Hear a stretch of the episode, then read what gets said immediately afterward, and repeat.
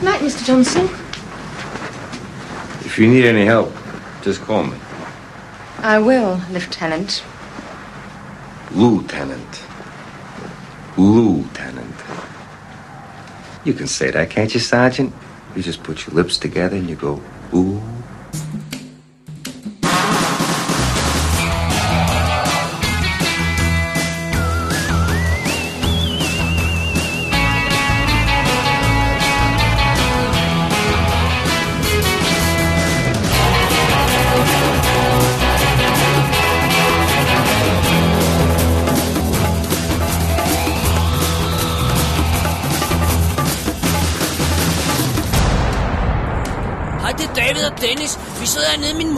Mors.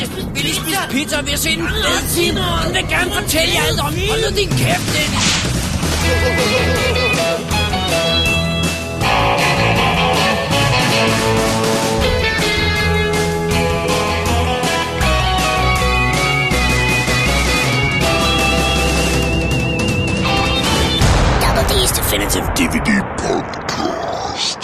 Velkommen til WD's Definitive DVD Podcast, episode nummer 168. You'll always be a prince to me. Ja, Ja, nå, ja, a prince, ja. ja. Nå, anyway, mit navn er David Bjerre, Og jeg hedder Dennis Rosenfeldt. og vi har en lidt sørgelig episode i dag. Det må man Med sige. lidt sørgelige nyheder, men, øh, men først, op, eller bagefter, så skal du prøve kræfter med en ny superheltefilm, mm-hmm. og jeg skal prøve kræfter med øh, en afdanket actionstjerne. Ja. Så har vi noget Madonna, en forsinket Oscar-film og nazi-zombier. Ja. Men så var det jo altså også ugen, hvor vi måtte sige farvel til adskillige filmstjerner og filmfolk. Ja. var Det var en godt. hård uge. Ja. Jeg håber godt nok ikke, der kommer mere i den her uge. Det, det kan man ikke rumme. Skal vi starte fra starten af? Lad os gøre det. Robin Williams døde jo for nogle dage siden, ja. Vi optager det her. 11. august øh, døde han, og øh, begik selvmord, og det var jo forfærdeligt.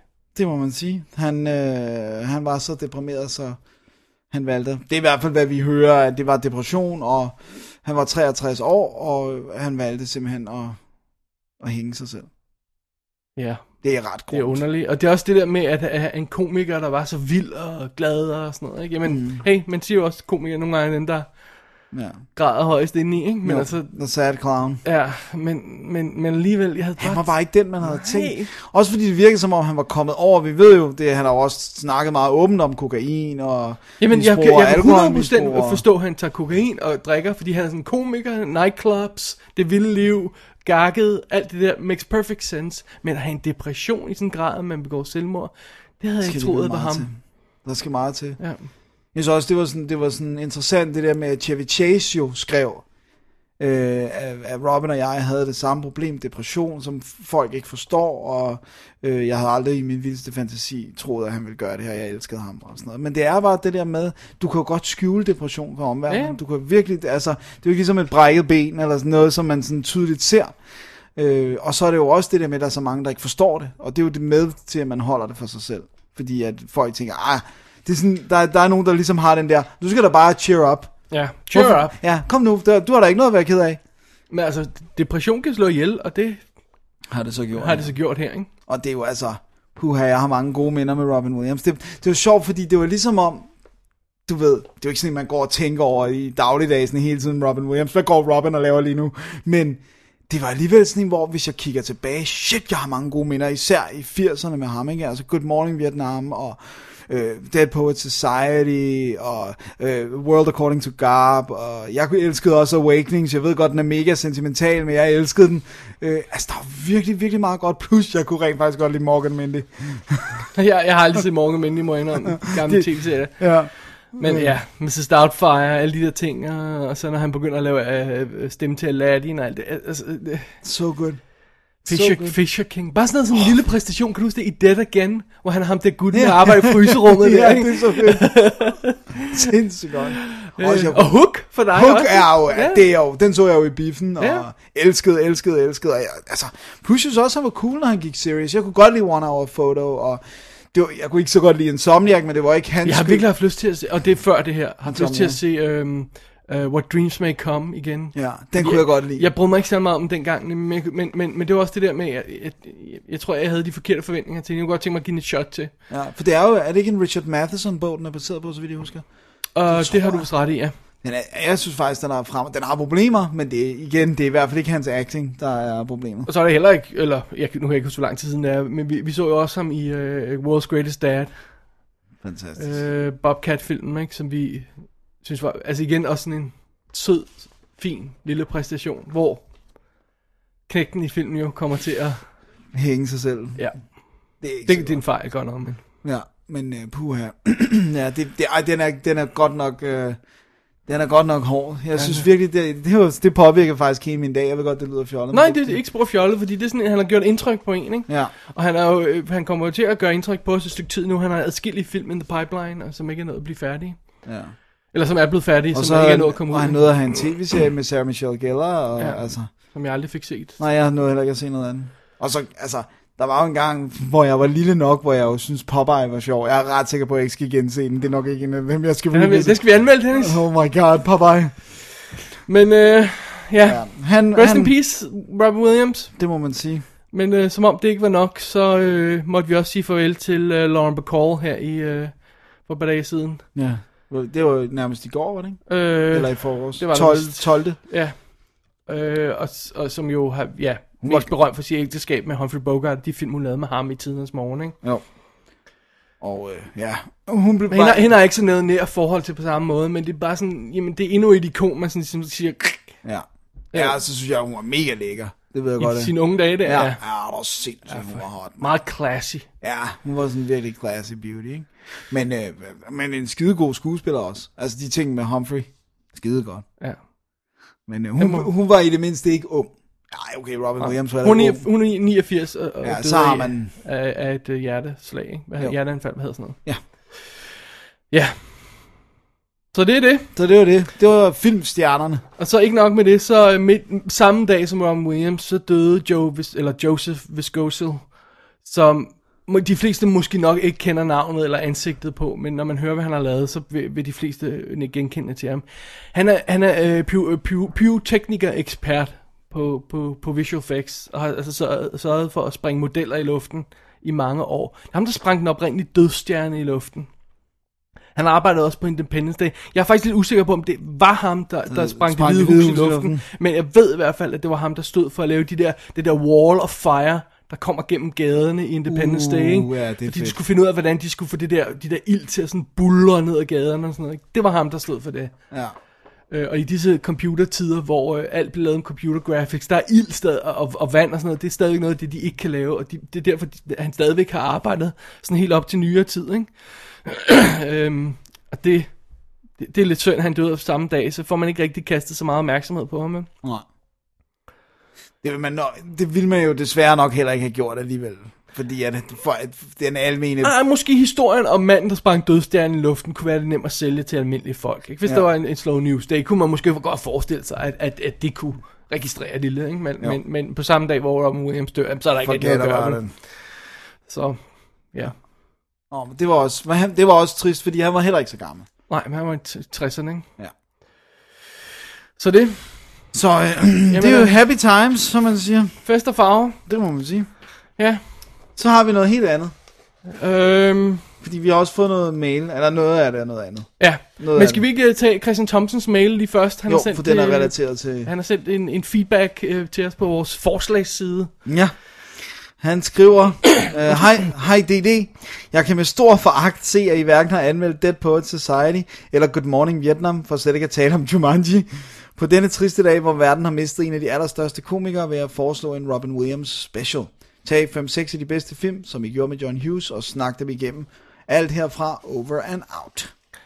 Uh, ja, ja, tak til Christian Tom. Han kan lige pakke sin foragt væk, ikke? Fordi nu, nu, nu må han lige slappe af og, og, og tage sit skørt på, ikke?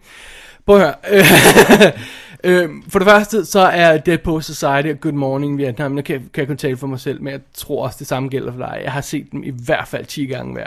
Ja, og ikke mere, Og mere til det, det betyder, at det er sådan nogle, man ikke sådan hiver ned fra hylden hver og hver anden dag.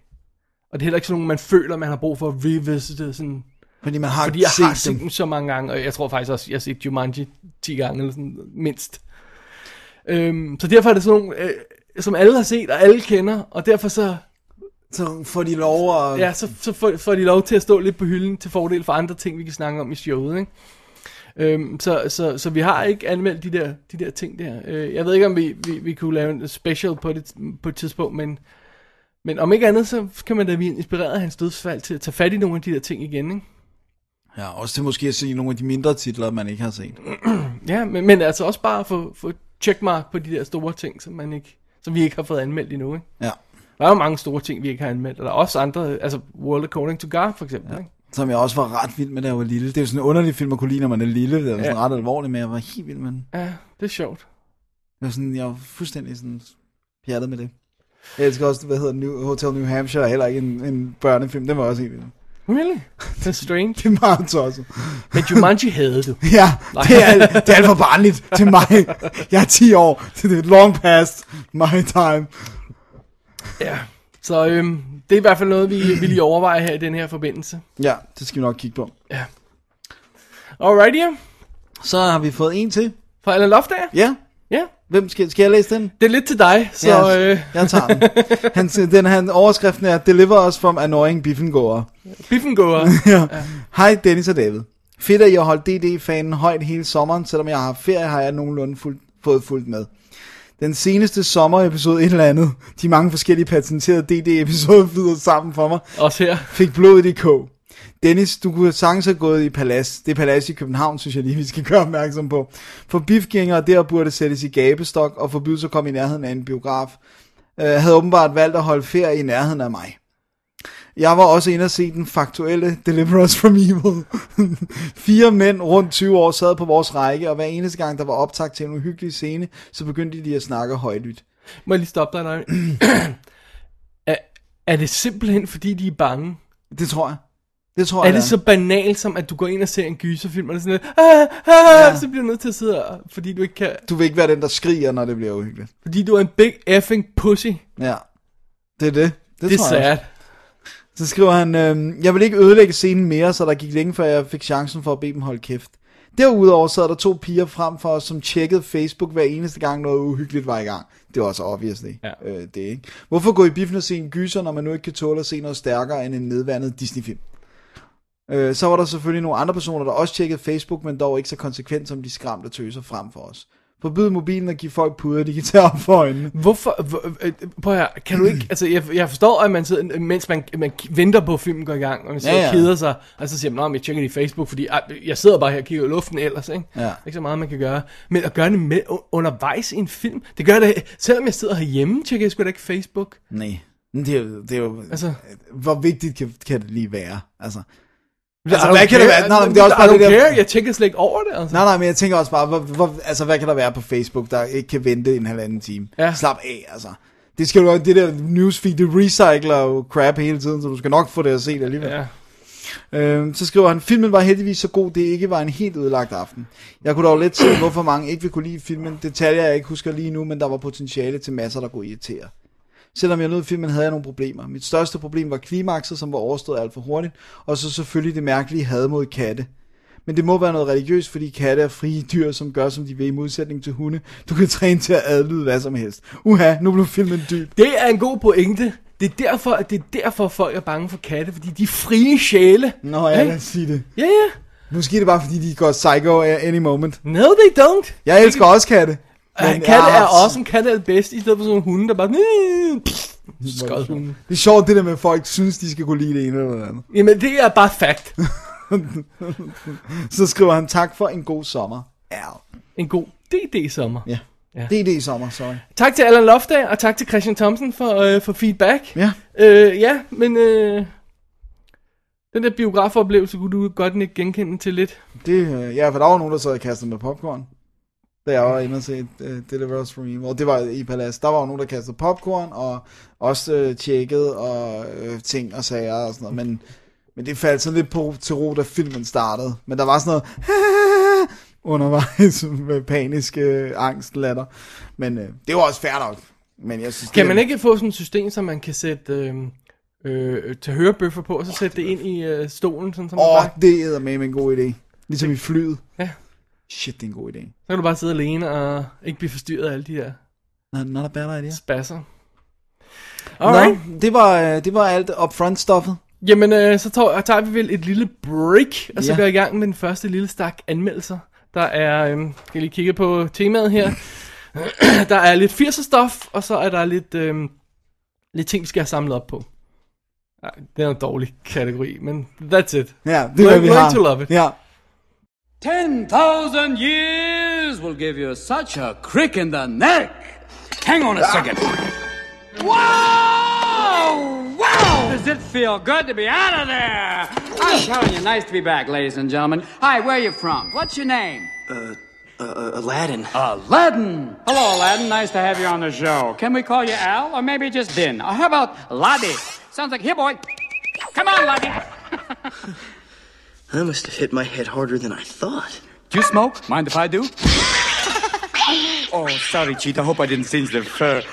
Yo, Rugman. Haven't seen you in a few millennia. Give me some tassel.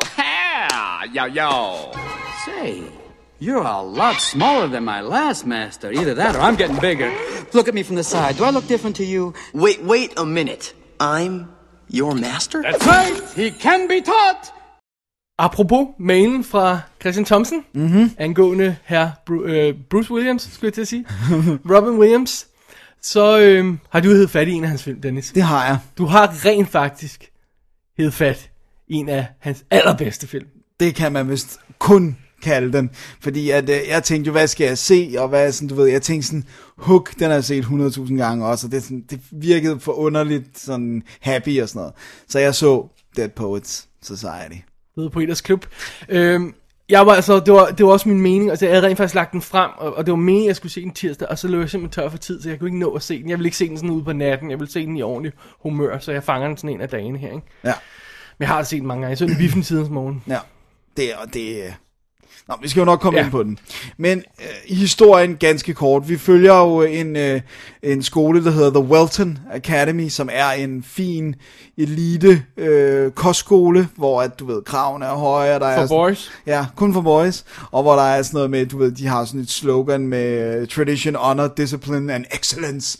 Øh, og det hele er meget fint og sådan noget. Og så følger vi sådan en gruppe drenge, øh, som går på den her skole, og som er meget forskellige. Nogle af dem kommer fra rige kår, og nogle af dem har sådan lidt mere, hvor forældrene har kæmpet og sådan noget.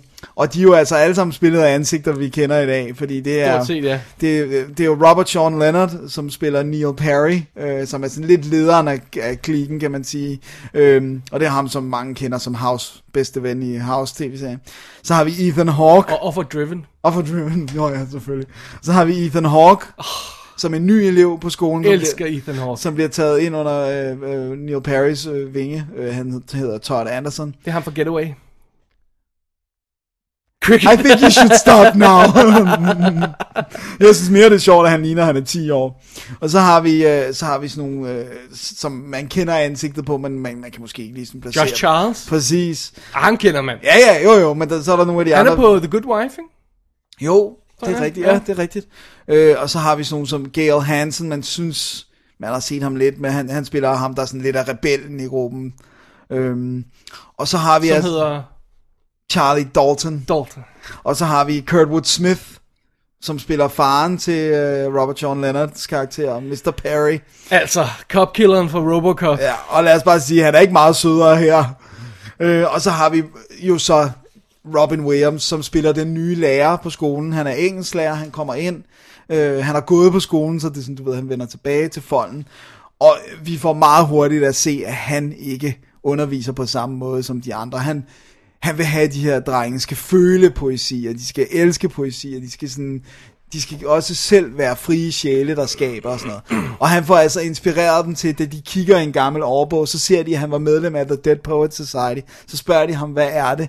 Så siger han, det var en gruppe, der var dedikeret til at suge alt saft og kraft ud af livet, som mødtes i den her hule øh, sådan cave, og, og, og læste poesi op, og selvfølgelig nok også gjorde nogle andre drenge. Ja.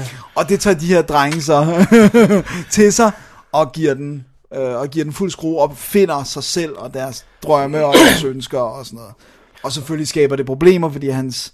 Og, og det er jo meget, det er meget sjovt, vi har, vi har jo alle de der børn, øh, øh, øh, undskyld, knægte, og i, i alle dem er, er, er reflekteret graderne af commitment til den her sag, ikke? fra at gå helt ekstrem overboard og, og, og, og, og nærmest risikere at blive smidt, smidt ud, til at bare et lille oprør til et næsten diskret oprør, ja. til slet ikke noget oprør. Ja. Altså der er sådan hele spektret over ja. de her drenge der, ikke? Ja. hvordan de reagerer på den nye lærer. Det er, smu- det er, en, det er en smuk, smuk film.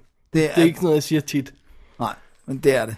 Og det er virkelig, altså, og det, og det der er fedt, det er, det er jo Peter Weir, der har instrueret Dead Poets Society, og man sidder jo sådan, man sidder sådan længe og tænker, Nå, wow, den er egentlig sådan rimelig stille og rolig og sådan noget, men så kommer der også, især til sidst, hvor der er noget dramatisk, som vi ikke skal afsløre, hvor der, altså, så går der virkelig sådan nærmest artfilm i den, men ikke på en, en ufed måde, men, men jeg synes bare, Ja, der, er så, der er sådan nogle clever små ting. Der er for eksempel det der med på et tidspunkt, hvor vi ser, vi ser øh, området omkring øh, skolen, og så er der den her flok af fugle, der sådan flyver hen over, wii, wii, wii, wii, ikke? Sådan, sådan over, over markerne eller whatever. Og så glider det over i alle knægtene, der larmer, mens de er på vej ned ad trappen. Ikke? Sådan, Ja. en, oh, der er sådan små, bare sådan små, elegante øh, detaljer. Ikke? Jo, og det er, bare, det er også, altså det er en fed location, og det er fedt, når man ser det der med, der er sådan en morgen, hvor det hele er toget, og de her drenge, der kommer ud, og de, du ved, det, der er jo ikke, ikke rigtig nogen af dem, der synes, det er fedt at gå på den her skole, virker det som, og sådan, altså, Og, og den perfekte måde, de så rent faktisk har brugt Williams og smidt ham ind i det her miljø på, med at han både har den klassiske, de klassiske elementer med den, den gode lærer, der skal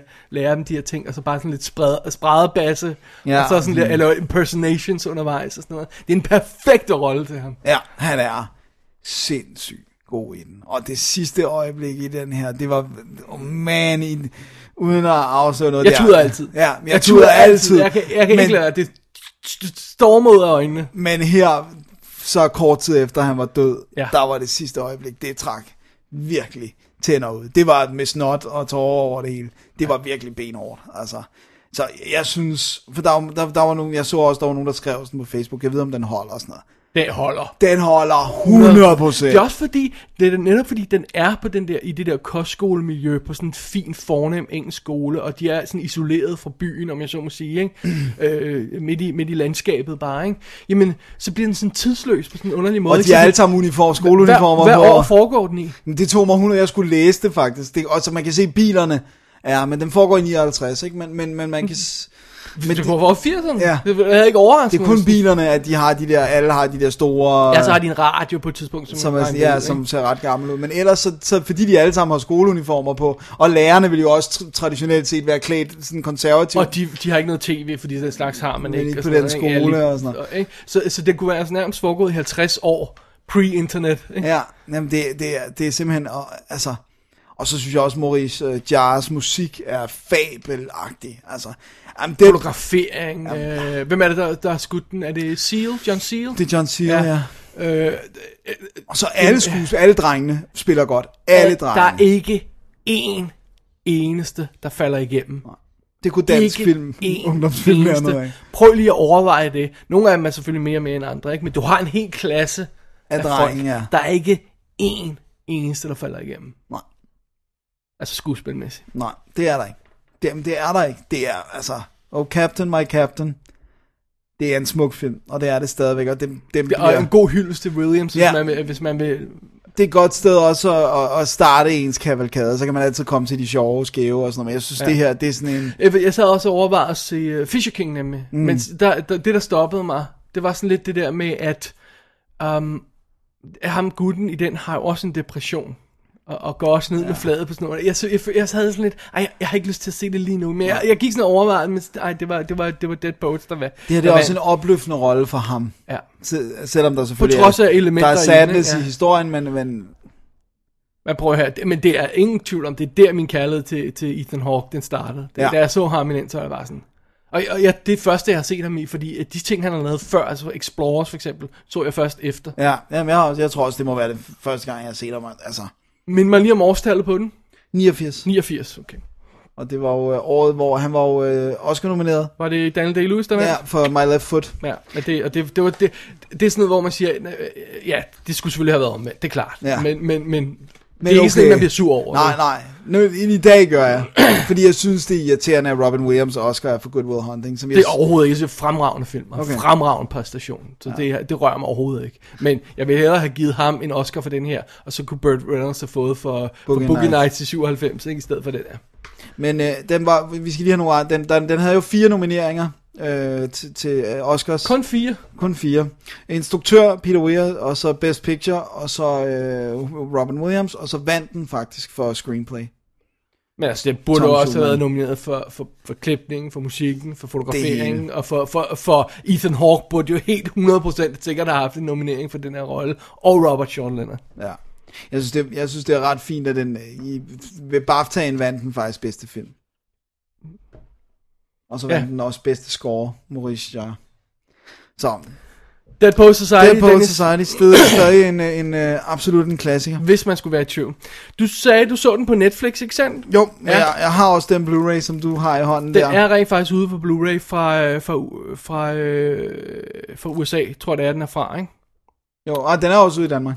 Er den det? Ja. Ja. okay. Den her Blu-ray er USA, fordi der, jeg tror, jeg kiggede, det var fordi, det stod rigtigt på den. Dead Poet, i stedet for Døde Poeter. Nå ja. Ja, skal Nå, anyway. Øh, det man skal være ops på, det er, der er jo en forlænget udgave af filmen. Ja. Og Den den, er ikke til 20. director's cut, vel? Den er bare forlænget. Det var der, jeg tror, det var lidt i den periode, hvor de lavede sådan forlænget på en masse mærkelige ting. og det er meget sjove scener. Kan du huske, en af dem er, er den, hvor øhm, alle knægtene pludselig sidder og spiser med venstre hånd i stedet for? Ja. Og så kommer en af de her, du ved, de har der speed-sal der, og så kommer en af lærerne hen og siger, I er da ikke altid en venstre hånd normalt. Altså det er det der med at prøve at se verden på en ny måde. Nå, ja, ja. Prøve noget Det er nyt, faktisk ikke? meget fed Bare sådan en lille ting, ting, ting, der translater, ikke? Men det er bare sådan, du, der er ikke brug for det, fordi den er så s- Den er så den nu. godt skruet sammen. Ja. Og, og Men- det her, det er den rigtige udgave, der er ude på Blu-ray. Ja. Og det er awesome. Ja. Som i øvrigt har uh, A Look Back featurette, øh, hvad hedder Raw Takes, det ved jeg ikke, om det er sådan uh, bare Jeg kamera, tror, det der er kører Robin fra Williams, Rob Williams, ja. øh, uh, Cinematography Masterclass, Audio Nice. Commentary med Peter Weir, og uh, Master of Sound øh, øh, featurette. Så der er goodies på. Rigtig god pakke. Nice. Så Dead Poets Society, se den. Og, øh, og tænk på øh, dengang Robin Williams, han... Det er også lidt synd med hans karriere. Den er jo sådan lidt blevet sådan lidt faded, ikke? Um, ja, jeg, jeg, vil sige, mange jeg, jeg, jeg vil sige det på en anden måde. Den var nede i en dal. Ja. Men den var på vej op igen. Jeg var ikke sekund i tvivl, de var jo i gang med at lave Mrs. Doubtfire 2. Og jeg er ikke sekund i tvivl om, Den var blevet et monster at hit. de kunne have fået det til at virke. Ron Williams kunne have fået det til at virke. Han havde ikke sagt ja til shit. Og Co- Chris Columbus var på. Ja. Ja. Nå. Dammit. Dammit, men den næste Nå, film, den har du set. Det er noget... vi siger farvel til Ron Williams lige og- et øjeblik. Og- Ej, må må jeg lige have lov til at indskyde en bemærkning. Ja. Udover at folk er idioter på Twitter og, og sviner hans datter til og sådan noget. Det, det, er, det er en ting. Så du, hvor mange, der troede, at Robbie Williams var død? Det er så dumt. I mean, really? Det er simpelthen så dumt. Fuck, If jeg er only. Jeg havde byttet hele Take That væk for at få Robin Williams tilbage. Nå, lad nu det ligge. Ja. Dennis, vi fortsætter i 80'erne, Det gør vi. fordi vi elsker 80'erne. Det gør vi. Absolut. Og, øh, og vi er jo, øh, om det her det bliver en, en franchise, en serie af, af anmeldelser øh, om et bestemt talent, det, det skal jeg ikke øh, gø- gøre mig klog på, men vi har i hvert fald hendes øh, filmdebut her. fordi jeg har fat i Desperately Seeking Susan fra 1985. Oh yeah. Instrueret af Susan Seidelman, som lavede sådan noget som Making Mr. Right og She-Devil Uh. tilbage i 80'erne. Og så har hun ikke øh, tv og mærkelige ting, og ikke noget, man har hørt om. Og så vender hun pludselig tilbage med den, der hedder The Hot Flashes i 2013, som er blandt andet Daryl Hannah og, og forskellige andre. Nå, den der. Som aldrig rigtig, Den blev ikke rigtig noget, nej, vel? som aldrig rigtig kom nogen vegne. So be it. Uh, det er selvfølgelig Roseanne Arquette i hovedrollen som Roberta Glass, og så har vi Madonna mm. som Susan. Ja, Ja, det har vi. så har vi Aiden Quinn er med i den. Øh, hvad hedder det? Mark Bl- øh, Bloom, eller Blom, øh, som øh, er, er hendes mand i Crocodile Dundee. Så kan huske ham? Ja, ja, ja, ham som hun er sammen med, inden hun møder Lige præcis. Crocodile. Robert Joy, som er ham, der endte med at blive øh, retsmediciner i CSI New York. Aha. Øh, Laurie Metcalf er du med for Roseanne, der var hendes søster i Roseanne. Ikke? Will Patton er du med. Stephen Wright Altså Oh komikeren. John Turturro er med. Jeez. Stop it. Det er altså en rimelig hardcore... Øh... I hvert fald i dag. Det var det jo ikke dengang, kan man sige. Nej, nej, nej. De det var alle sammen blevet John stjerner. Turturro, det må have noget af første, han lavede. I, I don't know. Jeg har ikke tjekket op på, på lige det. Jeg tror, det, det hans gennembrud var Do the Right Thing. Den er der efter 85. Det er han i hvert fald, ja. ja. Alrighty, jamen vi blev simpelthen introduceret til det her miljø i sådan en, øh, med 50'er musik i en skønhedssalon, Øh, øh, hvor de her klamme damer bliver, øh, du ved, som ikke har noget andet at lave hele dagen, bliver made up, ikke? Og en af dem er sådan, øh, øh du ved, fuld af de her kedelige øh, trofækoner, eller hvad fanden man kan, vil kalde dem på dansk, ikke? High society chicks, der, øh, der ikke har noget at lave. Og så den ene af dem er øh, Rosanna Arquette, altså Roberta, total med babyface. Hun synes, som om hun er 12 år gammel. Øh, øh, der, der, der sidder der og drømmer om eventyr og sådan noget. Hun har det kedelige liv, ikke? Og hun følger med i kontaktannoncerne, hvor hun følger en kommunikation mellem en fyr, Jim tror jeg, det han hedder, og øh, Susan, som øh, ved- hooker op med hinanden øh, med jævne mellemrum via kontaktannoncerne, ikke? Som jo hedder Desperately Seeking Susan. Det er filmens titel. Tada! Til title Enterprise. Right. Øh, nå, men det er den ene person. Så har vi den anden person. Det er en ung og super hot Madonna. Mm. Altså, you gotta give it to her. Ja, her der er hun uh, smoking. Hun er super, super. Og hun vælter ud af et eller andet tilfældigt hotelværelse med en gut, hun har hugget op med, som hun har stjålet smykker fra. og, Du ved, proppet hele sin taske med øh, hotelhåndklæder og, og bestik og, og alt sådan noget der, ikke? Øh, og tonser lige ud, netop som en anden gut er på vej ind i hotelværelset, men never mind that. Og så senere finder hun ud af, at ham gutten, hun har været sammen med, tilfældigvis har hoppet ud af vinduet og det viser sig så, at det er på grund af ham gutten, der var på vej ind i hotelværelset. At der er sådan noget shaky med noget, han har stjålet, og nogle gangster og bla bla bla. Ikke? Nå, men det er så de to personer, vi har, og det vi skal selvfølgelig have i gang i her i Desperately Seeking Susan, er et godt gammeldags forvekselsesplot. Ikke? Øh, øh, Rosanna, øh, øh, øh, øh, Rosanna Kett følger efter Madonna og finder ud af, at hun skal mødes et, øh, det, sædvanlige møde, og så mødes hun med ham der fyren, og Madonna tørner sig videre, og Madonna hun, hun, hun øh, hvad hedder det, bytter sin jakke for nogle sko i en genbrugsforretning, og så køber Rosanna Arquette den der jakke, fordi så er hun lidt ligesom Susan, ikke? Og Dennis, der er jo en nøgle i. En nøgle, hvor hun, til det, øh, hvad hedder sådan noget, skab, sådan noget station, hvad hedder sådan noget, Ja, station locker. Ja, lige præcis, hvor hun har sin taske, hvor der ligger de øreringe i. Hun stjal fra ham fyren, der hoppede ud af hotellet. altså. Øh, og for at gøre lang historie kort, så ham gutten, hun mødes med normalt, kan ikke møde, øh, øh, øh, han bliver bekymret for, om, om, om, om Susan er havnet i problemer, så han beder sin bedste ven, Aidan Quinn, Om at dukke op i stedet. om at dukke op og holde lidt øje med hende. Så follow me on this, ikke? Altså, kæresten øh, øh, øh, ser en annonce, som Rosanne Arquette sender til Susan for at gøre opmærksom på, at hun har nøglen, og tror, at der er en anden fyr, og sender derfor Aiden Quinn for at mødes med hende, og Aiden Quinn tror, at Rosanne Arquette er er Madonna, Madonna. og, øh, og så, øh, lo and behold, gangsteren tror også, at hun er Madonna, og så slår hun hovedet og får hukommelsestab og vågner op, og derfor bliver overbevist om, at hun er Madonnas karakter. Boom, så har vi et plot. Done! det var da ikke så svært. Jesus Christ. Jeg tror rent faktisk, vi sådan godt og vel tre kvarter ind i filmen, før rent faktisk har fået legnet alle de her åndssvage og sammenfald og kontaktannoncer på kryds og tværs, og folk, der bytter jakker og sko og alt sådan noget, alle de her karakterer, der skal legnes op. Ikke? Vi skal også have introduceret en veninde til Rosanna Arquette, og jamen, altså, du ved, Oh my god. og, og øhm, hendes mands søster, fordi han skal også have nogen at rende rundt med, når, når, når han begynder at lede efter hende, og fordi hun kommer så ikke hjem, hun har fået hukommelsestab, ikke? Så hun begynder at shakke op med, med Aiden Quinns karakter, og så, ja. Ting, wow. ting og sager. Ja. altså det, det jeg meget godt kan lide ved, ved Desperately Seeking Susan, det er, at jeg synes ikke, det er sådan en åben bog fra start, når man sådan hører plottet hvad man tror, altså man siger, hvad, hvad vil der ske? Der, der sker, der er så meget i filmen, den gakker så meget rundt med alle de her karakterer, at det sådan, det, den er ikke sådan rigtig øh, øh synderligt forudsigelig, for der, der sker så meget mærkeligt hele, hele tiden, altså. Nu pludselig ender øh, Rosanna Kett som sådan en, en tryllekunstners assistent på en eller anden Altså, det er bare så vanvittigt. og gangsterne er efter hende, og, og, og ham der kæresten, Madonnas kæreste, kommer, fordi øh, det- ga- de gakker rundt, men det er på sådan en fed måde. Det er ikke sådan en, en, en måde, som nogle øh, moderne film kan have, hvor det er bare sådan noget roen og skrigen. Det er sådan, det er sådan Altså, hver scene giver mening og har sådan et, et okay tempo. Det er bare sådan, når man sætter det hele sammen, sammen. så virker det som sådan en kæmpe virvar af scener. Ikke? Men det giver sådan mening fra scene til scene, og, og det, det er alt andet lige behageligt at følge sådan Rosanna Arquette på den her lille, det her lille eventyr, hun har drømt om, får hun så alligevel. Ikke? Mm. Det er meget sødt, ikke? Jo. Øh, og det er også en film, hvor man kan... Altså, det, er det, den drøber af 80'er stemning. Ikke? Altså, nu, nu om dage kunne du ikke have din hovedrolleperson, der bliver øh, arresteret for prostitution, det var en joke. Ikke? Altså, de troede, hun var prostitueret.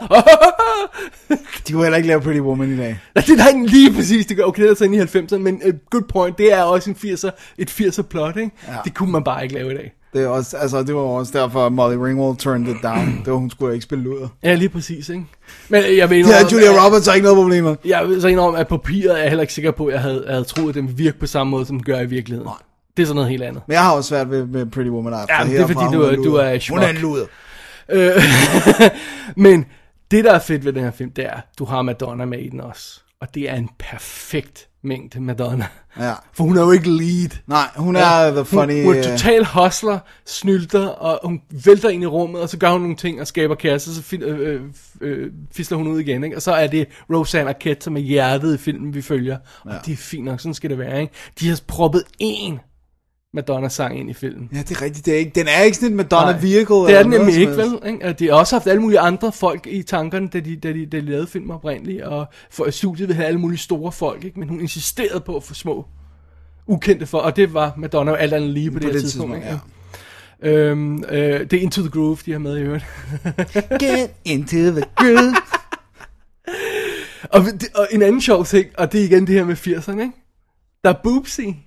Det er rigtigt. Altså, når, når R- Rosanna Arquette, den her perfekte husmor, som keder sig derhjemme, hun tager et bad sent om aftenen for at, for at, at sidde og læse de her kontaktannoncer, jamen, så lægger hendes bryster lige og svømmer i, i, i overfladen, ikke? Det, det, folk vil jo være panisk, hvis man kom til at se en lille hint af en bryst, øh, hvad hedder, eller nipple eller sådan noget nu om I dag, dagen. ja. Det er bare sådan casual, ikke? Og Madonna går rundt med sådan en BH, der er totalt gennemsigtig. Det er bare sådan, nå, det, det, sådan er det bare, ikke? Og fordi det også bliver behandlet sådan, jamen, så bliver det jo ikke sådan nogen big deal. Nej, nej, og så bliver det heller ikke sexet. Altså, så er det ikke sådan, du ved... Nej, det er bare sådan, man siger, nå, Det er bare naturlighed. ja, er på sådan en, en sød, uskyldig måde, ikke? Det bliver ikke sådan over-sexualized. Det bliver sådan lidt, nå, nå, nå, det gør det bare. Men det bedste af det hele ved Desperately Seeking Susan, det er jo, at de rent faktisk formår at binde en sløjfe på alt det her crap, de får gang i, og lave en sød slutning, der ikke virker dum og urealistisk, og sådan noget, der, der bare passer på filmen, ikke? Ja. Så man sidder ikke og siger, hey, ej, det, ja. det holder ikke det der. det nu tabte det det hele på gulvet. Det, det, det er en perfekt lille pakke. Cool. Ej, den er sød. Den er sød. Ja, ja. Ej, Jeg har ikke set den i 100 år, men jeg Ah, det husker det, er som den. var sød. De er søde. Alle sammen er søde i den. Og Aiden Quinn, han, kunne, han, er, han har altid godt kunne lide. Ja, han er også skidegod. Ja. Øhm, filmen er ude på, øh, på DVD fra MGM i England med danske tekster. Og øh, der er ekstra materiale på. Ja. Alternativ slutning og instruktørens kommentarer. Not bad. Not bad at all. Og der er en Blu-ray på vej. Så ved du, hvad du skal. Den kommer fra Kino i, øh, i USA øh, på Blu-ray her til oktober. Uh, er det en upgrade? Jeg ved ikke, det kommer sat ned med an på, om den er blevet gjort pæn, ikke? Ja. Eller om det bare sådan trash. Jeg tror lige, jeg venter og ser uh, Også når det er kino. screenshots af den. Uh, jeg synes, Kino plejer at være okay heldig, men altså... I don't know. Lad os se, om ekstra materialet også er på. Ja. Ja. Kunne det godt være, at jeg blev nødt til det. Eller om der eventuelt er noget nyt. Det, det kan også komme, ja. Alrighty. Alrighty. Simpelthen. Det, Det var var. Desperately Seeking Susan, Dennis. Ja, det Den er vi det. desperat færdige med. Det er vi. Hvad har du så? Så har jeg noget, en, øh, en Oscar-vinder, Okay. kan man sige. Det, det, det kan man sige, og det skal man sige. Det Ikke? skal man sige, ja. Det er jo det var, fordi, jeg vidste ikke, om det skulle være det første, jeg skulle sige. Men det blev det så. Og, og det er jo en, vi ikke har fået anmeldt, selvom at, øh, det er jo lang tid siden, det var nomineret. Ja, det var en af de der, jeg tror, øh, øh, jeg tror, jeg, øh, vi så den i forbindelse med Oscarshowet, og så, du ved, så var der ikke rigtig om plads til at anmelder vi ikke anmelde i showet, og så, eller så vi den lige efter det Oscarshowet, og så var det var sådan, "Nå, nu har vi snakket om i 100 år, nu gider vi ikke. Men, du har fået set. Silver Linings Playbook. Alright, finally. Endelig er, og det er altså, jeg havde ikke set den før. Nej. Jeg ved godt, jeg er meget slowpoke, men øh, Ja. nu fik jeg den set, og det var Mette, der valgte den, så det var dejligt.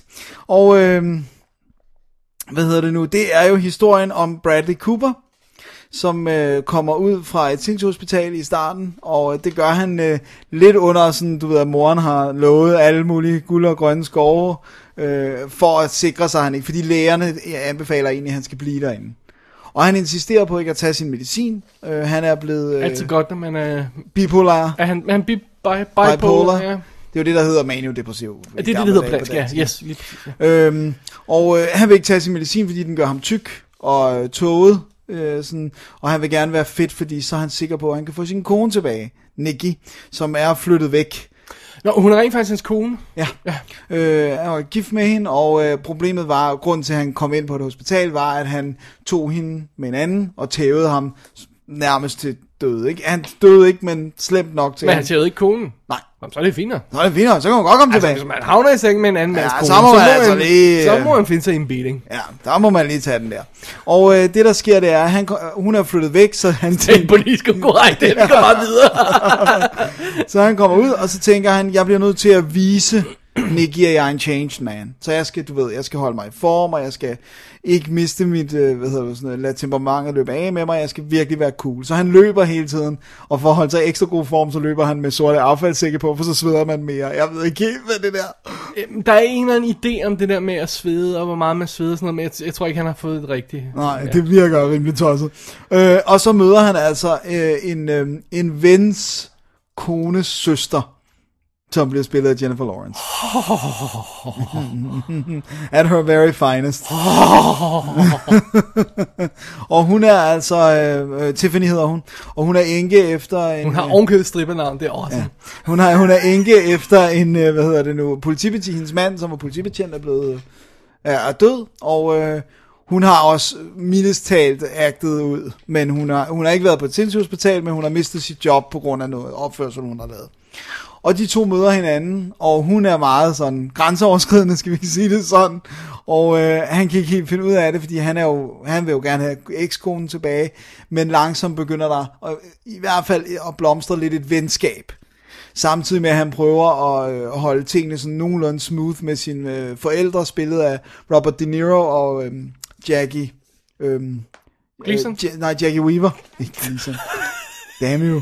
Øhm, og øh, faren er også lidt skør, vi er sådan ret overbevist om, at det er der, han har et eller andet fra, og han er, har bare kastet sig over at være bookmaker, fordi han har mistet sit job. Så han går meget op i American football, og han er sådan lidt overtroisk, så han vil gerne have sønnen af der, når holdet spiller, for så tror han, at de vinder. Ja, det er sådan noget med at sidde den rigtige måde på sofaen, Ja, og, og fjernbetjeningen skal- skal pege derhen, og sådan, ja, ja, ja. Så det er sådan, øh, så dem prøver han også samtidig at holde tingene sådan nogenlunde på, på, på god jord med.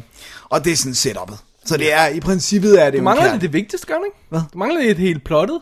Når er, at øh, de laver en deal, Ja, ham og Tiffany, fordi de laver en deal om, at hun vil give breve til Nicky, bringe breve til Nicky, hvis han vil danse med hende i sådan en konkurrence, som hun altid har ønsket at danse i. Ikke nødvendigvis, fordi hun tror, hun vinder, men hun vil bare gerne ud, og, altså hun vil gerne danse. Så de begynder også at træne dans, og han får nogle forpligtelser over for hende, og skal mødes og møde op til det her. det er det. Det er Silver Linings Playbook. Det er Silver Linings Playbook, som jo i princippet, jeg troede, et eller andet sted troede jeg jo nok, det var en film om sindssyg. Altså, men det er jo i virkeligheden bare en kærlighedsfilm, Ja, synes jeg. der er, hvis vi, øh, hvis vi starter med at pille lagene af, vil du så ikke sige, at man kunne pille det der lag med forældrene og, øh, og, og football og, øh, og betting og, og, og faren der med al hans OCD eller hvad fanden det er. Man kunne, man kunne nærmest bare smide det væk.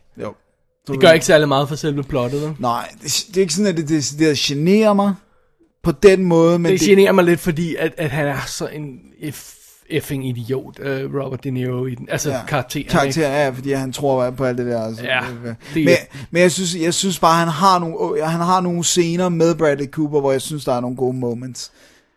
Men Jeg synes, der er få af dem, det må jeg indrømme. Ja. Men okay, men det, det er nærmest ligegyldigt, ikke? Og, og, og det der med sindssygen der, jamen det er sådan plot device nærmest, ikke? Altså, Jo, eller det er sådan, det, det, man kan sige, det er det, der sådan lidt skal forene dem, at de er outsiders, fordi de begge to er sådan, gør nogle sjove, underlige ting og sådan noget. Men det er jo stadigvæk, er jo filmversionen af at være sindssyg. Det er jo ikke virkelighedens udgave af at være sindssyg. Altså, de kommer, de berører lidt af det, men, men, men jeg har læst en, en roman, som er skrevet af en person, der er bipolar, som ligesom går ind i det der, og det er jo hallucinationer på et, altså du kan komme det sted hen, hvor når du er i det maniske, at du hallucinerer og gør virkelig vanvittige ting. Way mere end... Altså, et eller andet sted er det jo ikke helt unreasonable at tæve en person, du tager i badet med din kone. Altså, og, og temperamentet løber af med dig og sådan noget. Det er jo ikke sådan, du ved, det er mere vanvittigt, hvis du tæver en eller anden fremmed på gaden, fordi du lige pludselig tror, at han er CIA-agent eller sådan noget. Og det er sådan noget, som en rigtig bipolar person kunne være ude i at gøre. Ja, det er, det er romantisk komedieversionen af... Så er du ikke lidt overrasket over, at en film som denne her fik Oscar street cred, om jeg så må sige, at den, at den kom i det gode selskab. For jeg synes egentlig et langt stykke hen ad vejen, at det bare, quote unquote, er en komedie. Altså bare en romantisk komedie. Og de får normalt, altså de får ikke noget fod, den her type film, synes jeg ikke får foden indenfor. Jeg ved ikke, om det er fordi, at den... Altså, David O. Russell, Ja, ja, men... som lidt er var begyndt at komme, tilbage i good graces. Sure, men... Og så synes jeg egentlig også, at altså jeg synes jo skuespillerpræstationerne i den er gode. De, altså, de er okay, men jeg synes, at Bradley Cooper synes jeg ikke er specielt fantastisk. Han er god nok, men han er ikke... Jeg synes egentlig, jeg ved ikke, jeg synes egentlig, at han var næsten var bedre end Jennifer Lawrence. Men, Nej, det er helt klart, det er Jennifer Lawrence, der er den fantastiske. Ja. Øh, men altså, Robert De Niro er da ikke sådan... altså, han har, han, har nogle, han har to moments, synes jeg. Alright, fair Men enough. det er jo ikke, there's Hende, not der- an Oscar nomination. Hende, der spiller konen, ja. øh, nomineret for bedste kvindelige birolle, Ja, og hun laver intet i den. nej. Råber stop it. Hun har den der råbescene, det er det. Ja. Jeg ved det ikke, men det, det, der, det, der er meget sjovt, det er, at det ender alligevel med at være en film, jeg godt kan lide. Ja, Det, altså, det, men ved, det er in spite of itself, er det ikke? Lidt, i hvert fald in spite of its problems. Ja. Men, men jeg synes faktisk, det ender med at være en film, jeg sagtens skulle finde på at smække på igen. Også fordi den var mere let, end jeg troede, den var, ville være. Ja. Altså, den er ikke så tung, den er ikke så tynget af, øh, du ved, sindssyg og alt sådan noget. Så det er jo egentlig bare en romant, sød romantisk film. Men altså, fordi de ting ikke fungerer, den ikke er tynget af det. altså, fordi de er for let behandlet. Ja, det er det jo nok. Ja. Men, var, men var det intentionen at lave en let Let romantisk film. komedie, eller ville de i virkeligheden have lavet noget mere vise noget om, alvorligt? ja, det er svært at sige. Altså, du ved, øh, Robert De Niro, som del af Oscar-kampagnen, kom jo ind i sådan en talkshow, så og snakkede om de her problemer og sådan noget, sad tude i interviews og sådan noget. Altså, du ved, jeg, jeg synes, de linede op til, at det skulle være en, en, en lidt anden type film, end det det rent faktisk er, ikke? No. Men, in spite of all Ja den var hella cute. Altså, jeg synes, den var sød. Og jeg synes, de to var søde sammen. Og jeg synes, øh, jeg synes, den var, jeg synes, der var nogle virkelig sjove scener der, hvor, hun, hvor han er ude at jogge, og han vil gerne løbe alene. Hvor hun så bare lige pludselig kommer ud af en eller anden side vej, og løber efter ham, og han er bare sådan, jeg vil gerne løbe alene. Jamen, det gør jeg også. Men hvorfor kan du ikke tage en anden rute? Men hvorfor skal du bestemme, det min vej? Og sådan, Det ender med at være helt vildt sjovt, synes jeg, det, det, den del af plottet. Og sådan. Ja, og, og, og, de altså uundgåeligt begynder at falde lidt fra hinanden. Ej, det, det smelter lidt hjertet. Og når de danser, også fordi de danser jo ikke godt. Det er det der, jeg synes er så fedt. De holder den hele vejen med.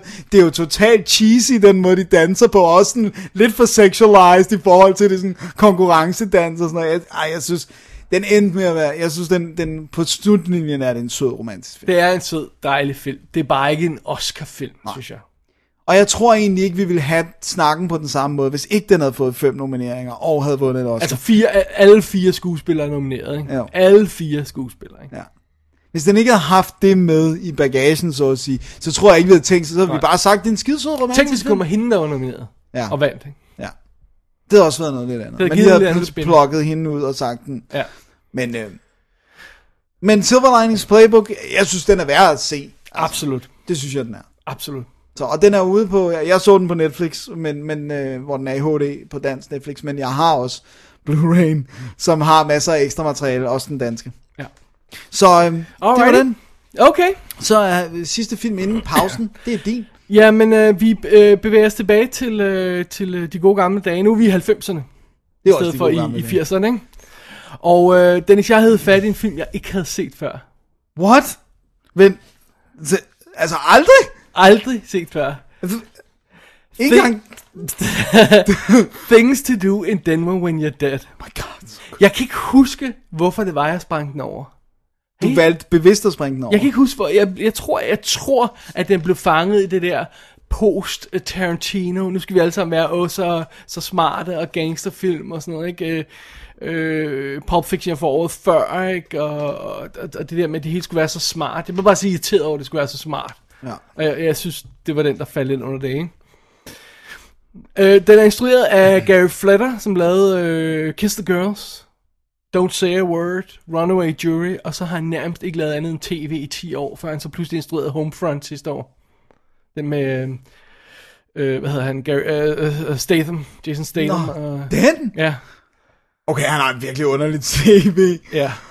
Nå, men pyt nu med Og så er den skrevet af Scott Rosenberg, som i efterfølgende skrev Beautiful Girls, Con Air, High Fidelity og Kangaroo Jack. What the hell? Hvad, hvad fanden er det for en tv? For det bare at nævne et par stykker, ikke? giver ingen mening. Jamen altså, det, Tænk dig nogen, der har skrevet Kangaroo Jack. Det er jo I, skræmmende. I, I know, ikke? uh, Nå, men anyway, det er jo simpelthen historien om uh, Andy Garcia. Oh, altså, Som er the man. ja. Kunne, altså, man kunne godt, ikke? Ej, ja, man kunne godt. Man kunne godt. Andy kunne jeg godt. Andy Garcia spiller Jimmy the Saint, som er jo den her øh, øh, ex-gangster, Ja. der, der kører sådan en besynderlig forretning, øh, som vi nok skal komme tilbage til. Og han er i gæld, og øh, han får simpelthen et tilbud fra den lokale gangsterboss, øhm, som hedder The Man with the, de The Man with the Plan. Det er øh, Christopher Walken, der sidder i rullestol og, og nærmest ikke bevæger sig, fordi det, det er det, han er reduceret til nu. Men han simpelthen siger, at hvis du laver det her job, så får du nogle penge, og så, ja, så skal du nok klare dig, ikke? Og så er ideen simpelthen, at han skal, gangsterbossens søn er ude i problemer, og hans gamle kæreste har fået en ny kæreste. Og den fyr skal skræmmes til ikke at giftes med øh, sønnens gamle kæreste. Ja. Det er sådan lidt Han skal- convoluted plot. Basically skal vi have den nye fyr i hendes liv skal Ud. skræmmes. Ja, han skal ud af vejen. That's it. Og så hører han uh, Andy Garcia til at sørge for det, og Andy Garcia hører sin gamle crew, og så er ideen, de skal gå ud og, og skræmme ham her gutten. Det går vanvittigt galt. Det tror jeg ikke er nogen hemmelighed. Nej. det, Og pludselig er de altså bare døde. De har en, et, et, et stort fint kryds på panden, og det er bare et spørgsmål om tid. Og hvad skal vi så gøre den tid, mens man hænger ud i Denver og, øh, og venter på at dø? ja. det er det, der er. That's it. Og øh, hans crew, Andy Garcias crew, er jo øh, Christopher Lloyd, Yeah. William Forsythe, Yeah. Bill Nunn, som jeg Ja. ikke kender så godt, må jeg tilstå, og Treat Williams. Det er jo altså godt nok. Og, og derudover så har vi Jack Warden med, altså fra All the President's Men for eksempel, ikke? som sådan en slags chorus fortæller i, i historien. Uh, Steve Buscemi som uh, Hitman, Mr. Shh. Og det er også de der navne, det, det er lidt for dumt smart for, for mig. Det var også noget af det, der tændte mig af, ikke? Ja. Og så har vi Ferrugia Balk med, altså det, før hun laver Craft. Kunne jeg det før, eller samme år, er det ikke? Det er før, det er året før hun laver Craft. Okay. Nå, jeg crafter 96. Ja. Og så har vi Gabriel Anwar. Som pigen Dagny, han, øh, Andy Garcia, ser i en bar og bliver forelsket i. Midt i under alt det her foregår, ikke? Kunne godt. Og hun er jo altså i 95 her. Det er efter hun har lavet Center for Woman, hvor hun er hende, der, øh, Danser med- der danser med Al Pacino, ikke? Body Snatchers har hun lavet. Øh, hun spiller øh, dronningen i Three, Three Musketeers. Altså, det var 93. ikke? Der er hun virkelig cute. Der er hun cutest nærmest. Der er hun virkelig... Huh. Ah, men hun er så smuk, det er helt uhyggeligt. Oh well. Øh, men altså, fidusen er jo, at, at, Andy Garcia er jo cool. Han er jo vildt cool. Og, og hele det her setup med at Jimmy the Saint, han kommer ind i sin lokale diner, han skal det så vanligt, ikke? og alle sådan knipser til ham. Ikke? Og de har det her med, at de, de øh, gi- giver sådan håndfladen til hinanden, sådan op. Ja. Ikke, nærmest som om en high five, Men- men, men bare, de rører de, de rører bare forsigtigt, ikke? Og det bliver forklaret, og det er ikke nogen spoiler at forklare, hvad det er, vel? Nej. Det bliver forklaret i filmen lidt senere. Det er jo simpelthen det er fra den tid, at, øh, hvor folk var i fængslet. Så når man sagde farvel til hinanden, så satte man hånden op på glasset. Ja. Og så, sådan, så, så rører man Ja, lige så rører man lige glasset, Ja, ja. det er sådan, man sagde farvel, når, man er, når den ene er i fængsel, ikke, og man kommer og besøger dem. Og det er så deres greeting til hinanden, ikke? Nice. Og de har de her super seje, sayings, ikke? der er en eller anden bro- brokker sig over noget, så siger den anden, give it a name. Altså, det er bare det, det er sådan en sej lille, hey, give it a name. Den har fed gangster lingo. Ja, i- øh, og, og sådan noget, ikke? Og, og, og så, så har vi jo det, at altså, vi har, vi har setupet, der er sådan rimelig clean, det der med, at det går de galt. behyrer noget til at gøre noget for bossen, det går galt, Og, øh, og, og du ved, eller før, før det, så har vi, han skal samle crewet, alle de gamle drenge, han skal hente, hvor de nu er henne, ikke? Og så har de den her, øh, det her job, og det går galt. Det er sådan meget fedt setup.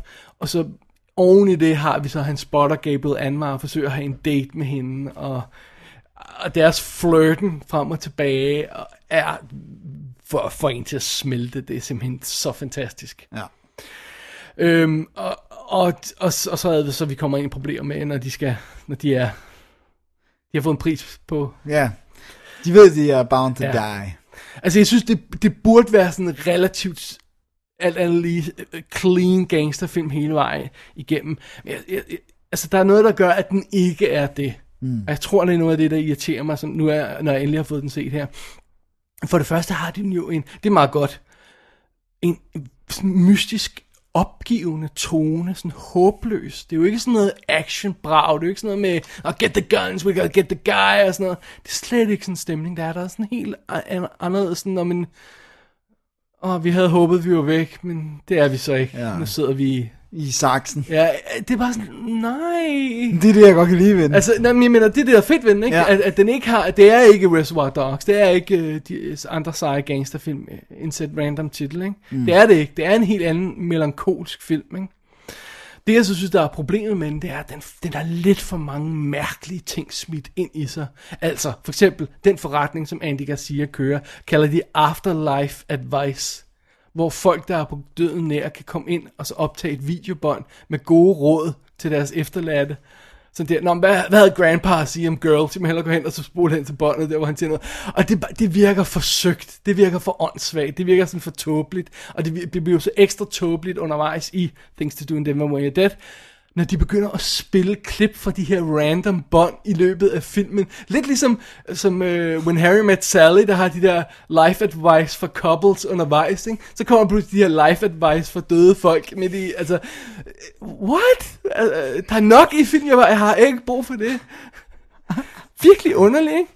Og så, og så øh, undervejs, så har vi også den her fortællerstemme, eller Core, som jeg kalder ham i, i, i- Jack Wardens karakter, som sidder baren Og fortæller. og, og altså, det foregår for eksempel sådan her, hvor man er close-up af, af, um, af, hvad hedder det, af Jack Warden, og så, så, så, men så sidder han og siger, ja, men ham der gutten, han var så så sej, han gjorde det og det i tidens morgen. Og så trækker kameraet så tilbage, og så kommer gutten ind i billedet, Ja. og så sidder man og siger, hov, hvad sker der der?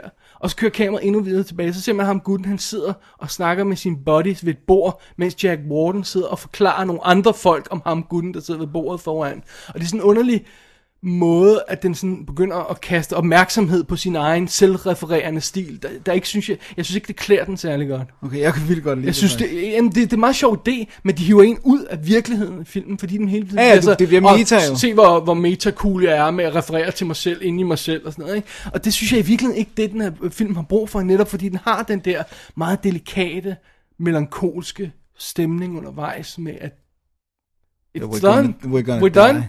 Ikke? Og så synes jeg også, det er enormt frustrerende, at, at Andy Garcia bliver sat op til at være den her super seje, cool, smooth gangster-type, eller i hvert fald hadspænd, ikke?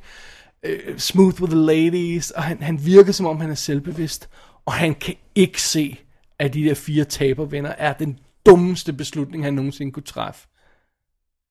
Han kan, ikke- han kan ikke se, han kan ikke være så naiv omkring gangsterbossen Christopher Walken der. Han tror, om, øh, om han sagde godt, at han ville slå mig ihjel, hvis jeg lavede en fejl. her, men jeg går lige hen og spørger ham, om han også ved det. Really?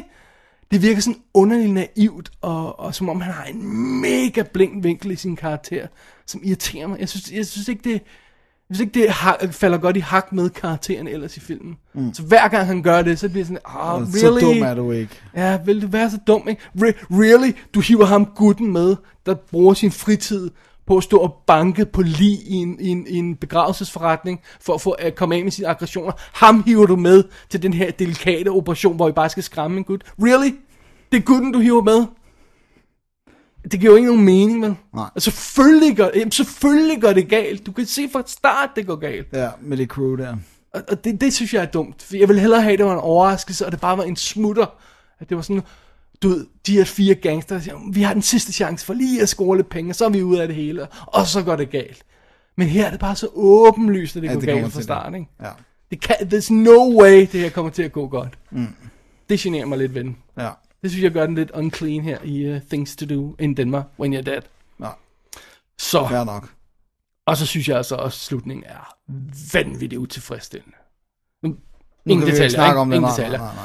Men jeg, jeg, jeg synes, der mangler, altså, netop det med, at den, at den har den der melankolske tone, gør også, at der mangler en eller anden form for energi og, og, og sådan, på godt dansk, urgency, mm-hmm. hedder det? Altså sådan, Øh, du ved, at vi har, vi har brug for at føle, der er sådan et eller andet på spil på et tidspunkt. Ja. Men den kører hele tiden i det der melankolske gear, hele vejen igennem. Selv når tingene går galt. de, de begynder at løbe tør for, for, for øh, hvad hedder det, vej, om jeg så må sige. Ja. Og det, det synes jeg er lidt, er lidt synd, at den, ikke, at, den ikke, at den ikke får et lille pop til sidst. Fair nok. Så den bliver ikke din favorit. Nej, det gør den ikke. Jeg tror ikke, det er en, jeg kommer til at se særlig mange gange. Og hvis jeg smænger den på igen, så er det på grund af Andy Garcia og Gabriel Anwar. For de er magical sammen. Ja. Jeg ved ikke, hvor gammel ældre end ham hun er, øh, øh, hende hun, han er, men det it doesn't matter. De er Ja. bare så søde sammen. De er så søde sammen. Ja. Det er awesome. Glemtet i hans øjne, når han står der og flirter med hende, og, og, og, for, og hun, hun, er sådan, ah, hun er sådan lidt køje, hun kigger sådan væk, hun kan ikke rigtig lide det, men også, man må bare se, hun, hun, hun bliver sådan helt gylden under hans opmærksomhed, ikke? Det, det, det er så sødt. Ja. Kæft, det er, det er det bedste i filmen, synes jeg. Ja, ja, det er virkelig stærkt. Ja. Og så alle de, altså, det er ikke fordi, jeg ikke synes, de der karakterer, de har sammen omkring her, ikke er fantastiske. Altså, Nej, nej, Christopher men, Lloyd men du tror noget, bare ikke på, at, han vil, at man vil vælge dem. Jeg tror ikke, han vil gøre, gøre det sådan, så vigtig en opgave, tror jeg ikke, han vil overlade til de folk. Men, altså Christopher Lloyd, at se ham i sådan noget her, som ikke er øh, Back to the Ja, Future, præcis. ikke? Og, Eller taxi. ja. Ej, det, jeg, jeg synes, der, der er virkelig, virkelig mange gode ting i, a thing, a ting i Things to Do in Denver When You're Dead. Ja. Den har bare de her problemer. Den har lidt problemer, synes jeg. Jeg synes, det, og jeg tror også, det er derfor, den ikke er blevet en klassiker. Jeg synes du ikke, det er sådan en lille overset en? Som Det er sådan en Ja. oversigt en, og det er også sådan en, som man hele tiden går... Det er så også det var sådan en, der kom op og smagte lidt på at være kult. Ja, Der var sådan lidt en kult omkring den Absolut, sådan noget. absolut. Men den er aldrig rigtig blevet det på samme måde som så mange andre, sådan noget Pulp Fiction. Og altså lad os bare tage. Reservoir Dogs og Pulp Fiction, for det er den type, vi er, ikke? Ja, ja. Men øh, ej, jeg synes, den er værd at tjekke ud. Men jeg har ikke set den er mange absolut værd at tjekke ud. Jeg har lidt problemer med den bare, ikke? Alright. Undervejs. Øh, den er ude på engelsk DVD fra Lionsgate, og har en featurette på, øh, og sådan noget i den stil. Det er jo altså meget fint. Og så er den ude på spansk og japansk Blu-ray. Wow. Uden at jeg kan stå inden for, hvordan kvaliteten er på den. Ja, om der er, hvad der er, og dit og den. Ej, det- der er i hvert fald engelsk tale på. Okay, så, så er det jo fint. Så meget, så godt. Men, ja. men den er ude på, man kan få en billig engelsk DVD, ikke? hvis det er. Så det. Så det. Things to do in Denver when you're dead. Ja. Things to do when øh, første programstak er færdig. Is hold a break. Så, det er det. Skal vi have kaffe? Ja. Skal vi? Ja. Åh, oh, det er godt.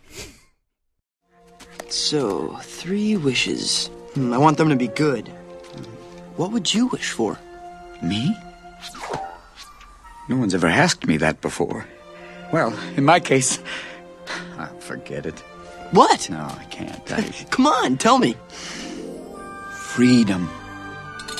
You're a prisoner? It's all part and parcel of the whole genie gig. Phenomenal cosmic powers! Itty bitty living space. Oh, genie. That's terrible. But oh, to be free. Not to have to go, what do you need? What do you need? What do you need? To be my own master. Such a thing would be greater than all the magic and all the treasures in all the world. Så er vi tilbage, og du har set actionfilm med noget af et ikon. Det må jeg sige. Sam Worthingtons nye... Øh... Oh, No. ja, Dennis, jeg, jeg, ja, det er nyhedsstakken her, apparently. ja. Og jeg har set, øh, jeg, jeg, jeg, jeg har set øh, Sabotage. Mm-hmm. Sabotage. Sabotage. Instrueret af David Ayer, Ayer som øh, har lavet, instrueret øh, Harsh Times, Street Kings, End of Watch og den kommende Fury, som de jo alle snakker Oscar til. Så han har Fury og den her Sabotage kom ud samme år. Og den ene vil man snakke om, og den anden... Ja, det er jo det. Og så har han jo skrevet manuskriptet til SWAT, Dark Blue, Training Day, Fast and Furious og så fremdeles, ikke? Så det er det. Øh, og plottet er jo ganske enkelt. Arnold Schwarzenegger, der er i anfører sådan en bande SWAT, eller DA øh, Task Force, øh, seje gutter, der laver sådan raids, og, og det ene med det andet, og For lige at gøre en rigtig lang historie kort, så på et tidspunkt, så begynder der, at de der team members at blive slået ihjel en efter en. Og han skal finde ud af, hvad det er. That's it. Det sætter. Det var den helt korte version, ikke? Ja. Den slightly længere version kommer her. Øh, og det er, at... Nej, men vi venter lige lidt med det, for lad os start- hvordan filmen starter først. Det starter med sådan en underlig torturvideo, hvor en eller anden kvinde bliver tortureret, og Arnold han sidder plaget, plaget, siger jeg dig, og kigger på det her video. Og, øh, og så udover at han spiller plaget, så du tror det er løgn, at det er næsten lige så godt som i End of Days, ikke? Uh, nice. Øhm, så er der overspring, altså et, et kli- underligt klip inden for de første 10 sekunder af filmen, og så kommer der pludselig en credit på 8 minutter måneder senere. Og så tænker jeg, what? Ja, det er underligt en ting at springe fra. Hvad, hvad, hvad, skulle det, hvad skulle det til for? Det bliver forklaret senere, men det er så underlig start, ikke? Nå, øh, okay, så er vi allerede på lidt shaky ground. Så kommer næste øh, øh, bump i vejen, og det er, hvor vi er introduceret for det her team, fordi de, de er jo så seje, og de sidder og joker med hinanden. Åh, er der nogen, der har slået en prut? Åh, hvem er det her? Så, what are you doing? Åh, hvor er vi seje. Det er virkelig, virkelig, altså totalt rodet instruktion af det her hold. Fordi dialogen foregår hele tiden off-screen, så man kan ikke se, hvem af dem, der snakker. Så jeg har ingen idé om, hvem der er på det her hold. Det er sådan med, var det Sam Worthington, det jeg hørte der? Var det Josh Holloway? Okay, alright, maybe. Oh my god. Så øh, den er allerede sådan lidt, og så giver, så giver plottet simpelthen ingen mening i Sabotage. For vi bliver introduceret til det her DEA-team af seje gutter, ikke? og de skal lave sådan en rape på en narko Baron. baron og sådan noget, ikke? og man ser dem, og så siger man, nej, så ser man sådan en narkofest, hvor der er en gangster, og, og så er de en undercover agent inden, og så, det kan godt være, at jeg er bare ikke fuldt ordentligt med, men pludselig laver de et raid et eller andet sted, og, og, og så, skal, så, så, skal de, så finder de pludselig ud af midt i det hele, og det, det er åbenbart blevet planen, at de skal stjæle nogle penge fra den her gangsterboss. Så de stjæler nogle af de her penge, der står i et rum, der står 200 millioner dollars, whatever, så tager de 10 millioner dollars og stopper ned i en kloak, og springer de resten af pengene i luften. Og alt det her foregår, mens der er sådan et, deres, øh, der er sådan et øh, overvågningsteam, der sidder og holder øje med deres kommunikation, og, og følger med i, hvordan missionen, altså deres boss har man på fornemmelsen af, ikke? Øh, hvordan kan de slippe afsted med, jeg, jeg, forstår, jeg forstår ikke, hvad der sker, jeg forstår ikke, hvordan de kan slippe afsted med at lave det her, øh, stjæle de her penge midt i det hele undervejs, mens der, bossen nærmest står lige ude foran dør. Det virker fuldstændig underligt. Og hvor er alle de her gangster henne, der lige var der før, og hvorfor brænder de de her, jeg forstår, jeg forstår ingenting af, hvad der sker. og pludselig, jeg forstår ikke, at, at de her, vores helte, i Ja, gang med som at stjæle stjæler 10 10 millioner millioner dollars fra nogle gangster. Altså, okay, det kan godt være, det er gangster, men er de i gang med at stjæle penge? Midt, øh, altså, så er de jo korrupte svin. Ja. Er Schwarzenegger med i det her? Ja. Okay. Så han er også korrupt. Kan vi så konstatere. Ja, det er hele... øh, Det er hele øh, Setupet. ja. Fedt.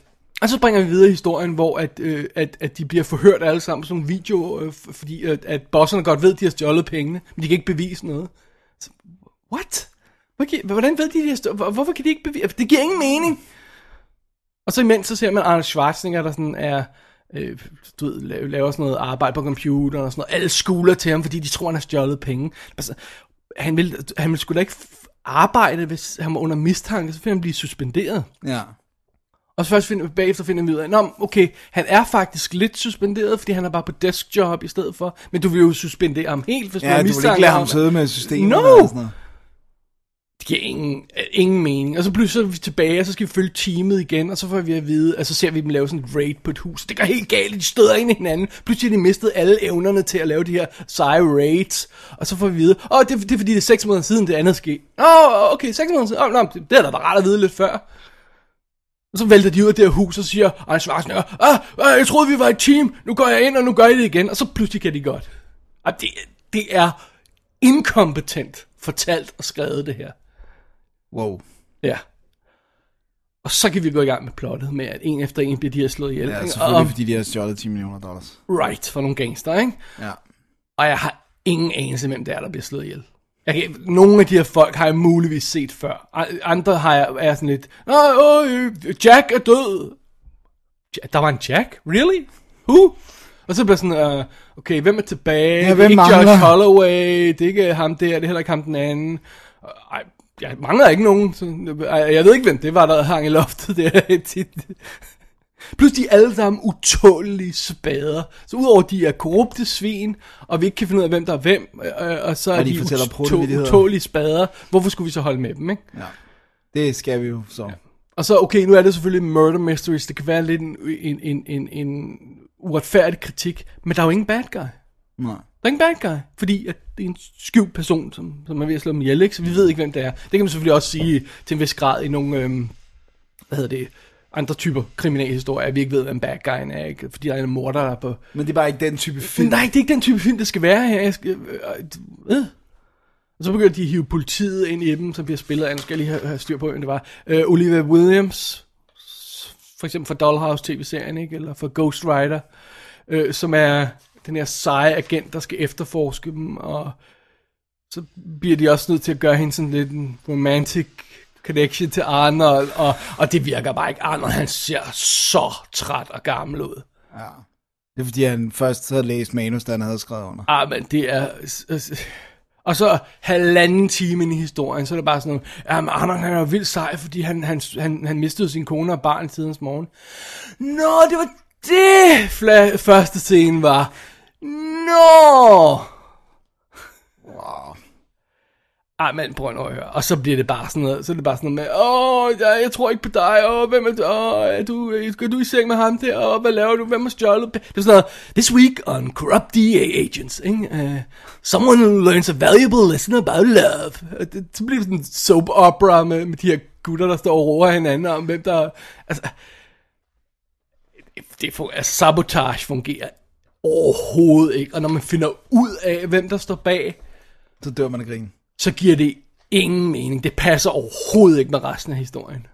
Man kan sige, at den har saboteret sig selv. Øh, Det er sjovt, du siger det øh, udtryk, Dennis, fordi på intet tidspunkt er der noget som helst i den her film, der har noget med sabotage at gøre. Sådan. Altså med mindre man kan sige sådan, "Nå, men Og stjæle der er nogen, der millioner." saboterer holdet, fordi de slår dem ihjel. Men det er jo ikke det, man forstår ved Nej, sabotage. nej, Nej. Det er ikke det udtryk, man vil bruge, vel? Nej. Om der er nogen, der saboterer politiets arbejde. Jeg, jeg, jeg, ja, der- I guess so, men, men nej, der er ikke noget, øh, ja.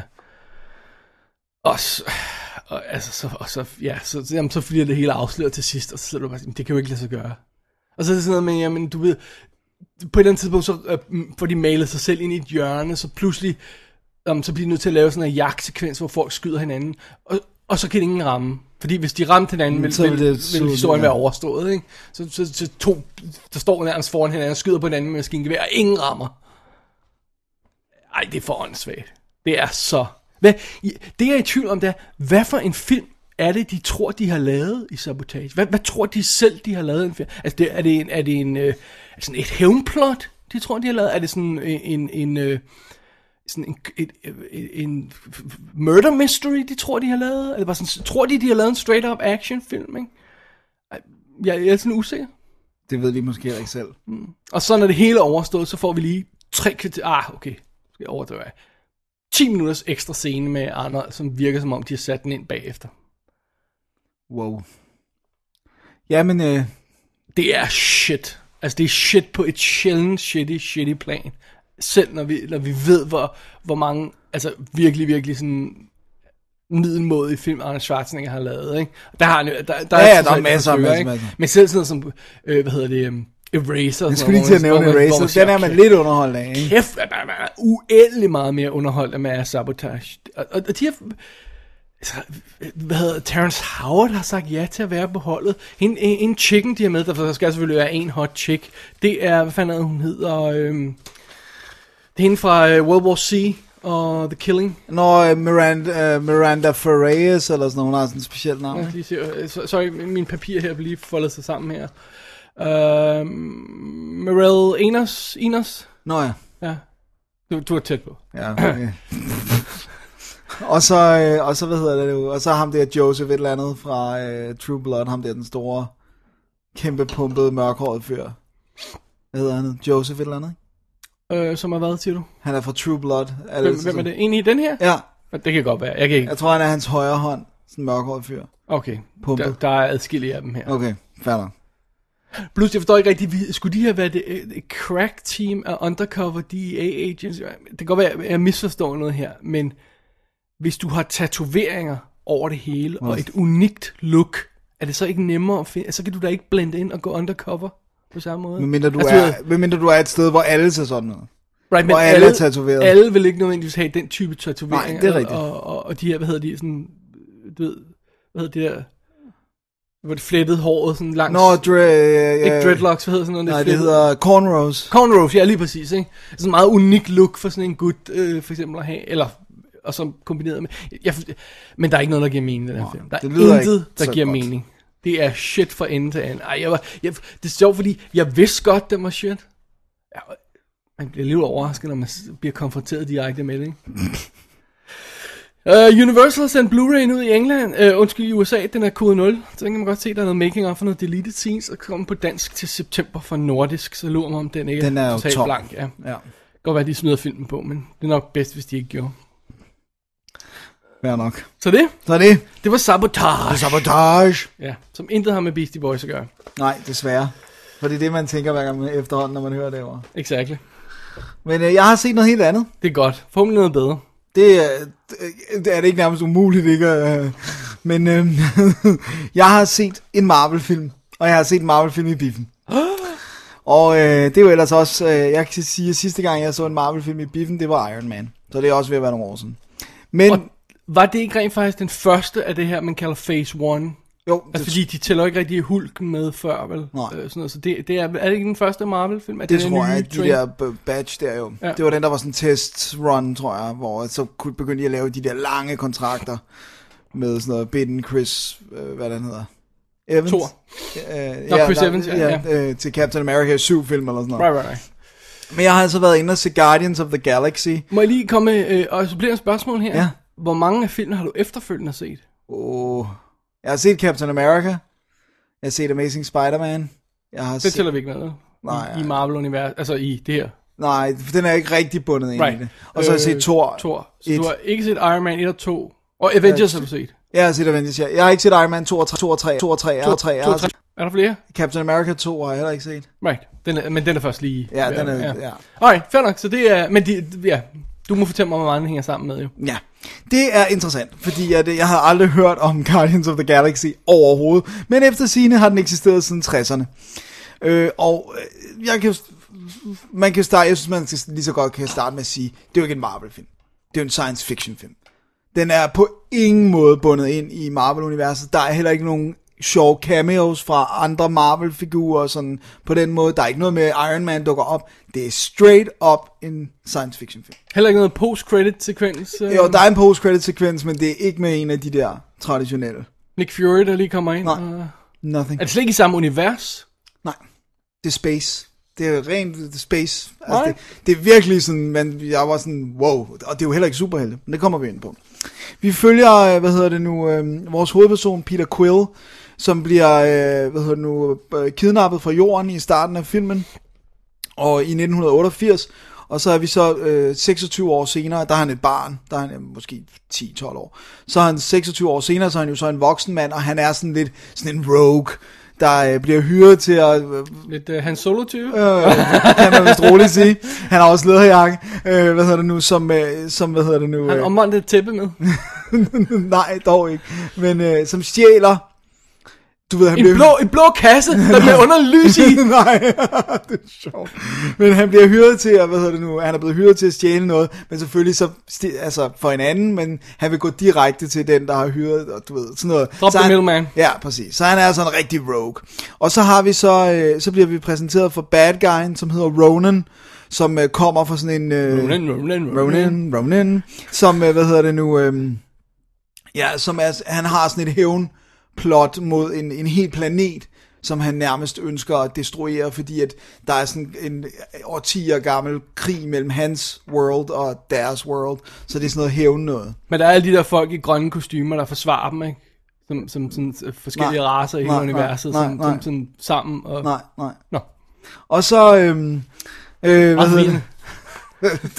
og så har vi altså, øh, hurtigt finder vi ud af, den her ting, som han er blevet bedt om at stjæle, det er til Ronan, den skal til i, i sidste ende, og det er noget, der kan være medvirkende til at gøre ham invincible, og selvfølgelig skal det stoppes. Okay, så kan vi kende Marvel-universet igen. Øh, hvad hedder det nu? Og så, øh, så, bliver så havner han via alle mulige forskellige omstændigheder sammen med sådan en gruppe af mennesker, blandt andet den her Rocket Raccoon, som har stemme af Bradley Cooper, og Groot, som har stemme af Vin Diesel, som er sådan en stor, øh, levende træ-ting. Ja, du sprang lige over, hvad uh, raccoon var. Ja, han er en raccoon, men han er sådan genetically engineered raccoon, så han kan snakke, han, er, han kan bygge ting, han har våben, han er cool, han siger seje one-liners og sådan noget. Okay. Og så har vi Zoe Saldana, som er øh, sådan en øh, genetically engineered weapon, øh, levende øh, weapon, som også er øh, connected to Ronan, men vil forræde ham. Og, øh, Forråde ham? Forråde ham, ja, tak. Og, øh, og så har vi så en, der hedder Drax, som er sådan en, det er en eller anden wrestler, der spiller ham, som, som er kæmpe stor, og som Batista, har... hvad? Ja, øh, og jeg har det her, hvad er det, han hedder? Dave Baut- Bautista, eller jeg ved ikke, hvordan man udtaler ja. det. Øh, og så, øh, han har også et hævnplot, og det er ligesom dem, som, der er jo ikke nogen af dem, som er straight up good guys, de er jo alle sammen sådan nogle, der har, altså, ham der Drax, han sidder i fængsel, og sådan, altså, de har alle sammen lavet et eller andet crap, men de, det er ikke værre, end at de ikke vil have, at hele universet bliver destrueret, ikke? Okay. Og de må så slå, slå pjalterne sammen. Og det er så det. Det er sådan, altså det, ja, det, Okay. det er jo sådan, den, det er et stort plot, og det er jo sci-fi, og sådan, så, men det er sådan lige at prøve at kondensere det, ikke? Det var, gik måske ikke så godt. Men i hvert det, I don't know, for jeg, har- jeg har Du har ikke set dårligt at se trailer. Øhm, og der har vi jo altså, det var Chris Pratt, der spiller Zoe, øh, hovedpersonen, så har vi Zoe Saldana. Jeg altid Chris Pratt, som om man burde kende ham. Jeg, er ikke Jeg kender ham anelse om, med hvad dig. han Jeg er. kender ham med dig. Men det tror jeg er med vilje. Altså, at det er sådan... Øhm... Jamen, alle, ham der er Chris Pratt, og han, ej, hvor er han blevet slank. Have no idea. Jeg vidste ikke, han var, bred. Okay, han, øh, han spiller med i Parks and Recreations, og det er vist den, han er mest kendt for, tror jeg. Jeg har set 10 sekunder af, siger Jeg har han. slet ikke set noget. Og så har vi, øh, så udover, øh, så har vi også Michael Rooker, vi har John C. Reilly, vi har Jimon Hunsu, vi har Glenn Close, vi har Benicio Del Toro. Der er sådan en rimelig øh, stellar cast. Og så, hvad er det så? Jamen, øhm, havde jeg været 10 år nu, og har set den her i dag, så havde det været min Star Wars. Det er, hvad det er. Det er sindssygt god sci-fi. Det er virkelig, virkelig, virkelig godt. Altså selvfølgelig er det hele jo computereffekter, men der er trods alt mange af de her creatures, som er makeup og som er, du ved, folk i suits og underlige latex ting og sådan noget, så der er, det er ikke bare computeranimeret, ligesom Star Wars prequelsene. Og så er det bare, det er bare en fed historie. Det er fedt, at det er outsidersne, som dem, som alle sammen har mistet alt, og som er, står uden for samfundet, så at sige, og, og, og så har den bare en virkelig, virkelig stærk øh, følelsesmæssig kerne. Jeg undlod, undlod med vilje, der er sådan en pre-credit sekvens, som virkelig flår hjertet ud af brystet på en, som giver ham, øh, hvad hedder nu, øh, Chris Pratts karakter en virkelig fed baggrundshistorie. Man, jeg var overrasket. Også fordi jeg var sådan, det er Marvel, og, jeg, og, og hvis der er ingen, der har hørt om en tegneserie, der har kørt i 50 år, hvor god kan den så lige være? Og jeg var sådan helt, du ved, og jeg, og jeg var sådan, åh oh, nej, endnu en Origins historie. Men det er det heller ikke, fordi den springer lynbørge til sci-fi action og cool øh, weapons og øh, fede rumskibe, der kan alt muligt sejt, og fede verdener, som alle sammen er meget distinkte, og Er der isplanet? Nej, men der er en, øh, der er en mining colony, som er et afrevet hoved af sådan et giant celestial being, som så er inde i, at nu er blevet sådan en koloni. Det er, det er mega fedt. Jeg var virkelig positivt overrasket. Det var jo Lars, vores gode ven Lars D., som øh, blev ved med at sige, den er god. Gå nu med ind og se den og sådan noget. Og han har, det var tredje gang Lars så den, han så den sammen med mig. Man, det var godt. Det er sommerens film. Det kan ikke toppes. Altså, det er virkelig godt. For vi har Expendables til gode, ikke? Ja, som jeg skal se i dag. Men, øh, men, øh, ej, jeg, jeg, man, jeg var, det er sådan en, ved du hvad, det, det, det må jeg ikke sige det, det er sådan en, hvor nu har jeg lyst til alt, jeg har, jeg har lyst til alt merchandiset, jeg har lyst til, du ved, books, tie-ins, hvordan den blev lavet, jeg har lyst til, hvis der kommer en special edition med et eller andet fancy shit, der ikke kan bruges. 3D-udgaven? Nej, Okay. men hvis der kommer sådan en eller anden box, der ikke kan noget, men som Raccoon bare, box. præcis, I gotta get it. Det, Ah. det er virkelig sådan en, man vil synke ned i. Jeg synes, det er mega godt, og jeg kan ikke vente på toren. Der går der ikke fem år hen. Nej, er de han, han, nævnte den allerede på Comic Con, så jeg tror, det er et... Hvem han? øh, James Gunn, instruktøren, som jo har lavet Slither, som du vist også godt kan lide. Det var super fed, ja. Øh, vi så aldrig super, vel? Hvad nej, mere han har øh, lavet? Der mangler vi ikke en. Øh, jo, det kan sgu godt være, han lavede det en kan jeg ikke lige forstå, for husk. Men, men i hvert fald, så... Øh, wow, jeg var sgu godt nok positivt overrasket. Det er virkelig, det var virkelig godt. Alright. Så øh, Guardians of the Galaxy, jeg synes faktisk, hvis man kan nå det endnu, så styr det ind og se den på det store lærred, fordi den, det er så flot. Og, Det er ikke sikkert, man kan nå det. De Nej. fjerner dem på en uge i øjeblikket. ja. Så. ja, fordi det netop er sommer turnaround. Men, øh, men den har jo ikke været, den har jo heller ikke, fordi det er et lille franchise, bare lige for at få det med, så er den jo ikke et hit i, i Marvel-klassen. Altså, det er jo ikke sådan, den har lavet en milliard. Ikke endnu. Nej, den er på 319 mil. Og den har alligevel kostet 170. Det er ikke sådan, så jeg Det er meget tænker... overraskende, de tør sætte... Men, altså, Marvel må bare være så selvsikre nu, at de tør at sætte 170 mil på sådan en her, ikke? Det giver ingen... Noget med, at den, var, sk- den er skrevet af sådan en assistent, der nærmest fik gravet den der øh, historie frem fra arkiverne, og ingen anede noget om, hvad det var, og hun fik lov til at... Eller Ja, ja til Nicole, Nicole Perlman ja, sammen med James Gunn, ikke? fik lov til at køre den til ende, og sådan noget. Det, ja, det lyder meget, øh, meget specielt. Jeg synes, det er vildt, at de har turde satse på et franchise. Og, og med en skuespiller, som mange... Altså, det kan godt være, folk, der kender det, siger Par- Parks and Recreation. Ja, men de tre folk, og ene Ja. med Alexander, som vi kender, ikke? Ja, ja, men det er det, jeg mener. Så det er ikke sådan en... Han er ikke sådan en, hvor folk siger, Chris Pratt, man, jeg skal se hans nye film.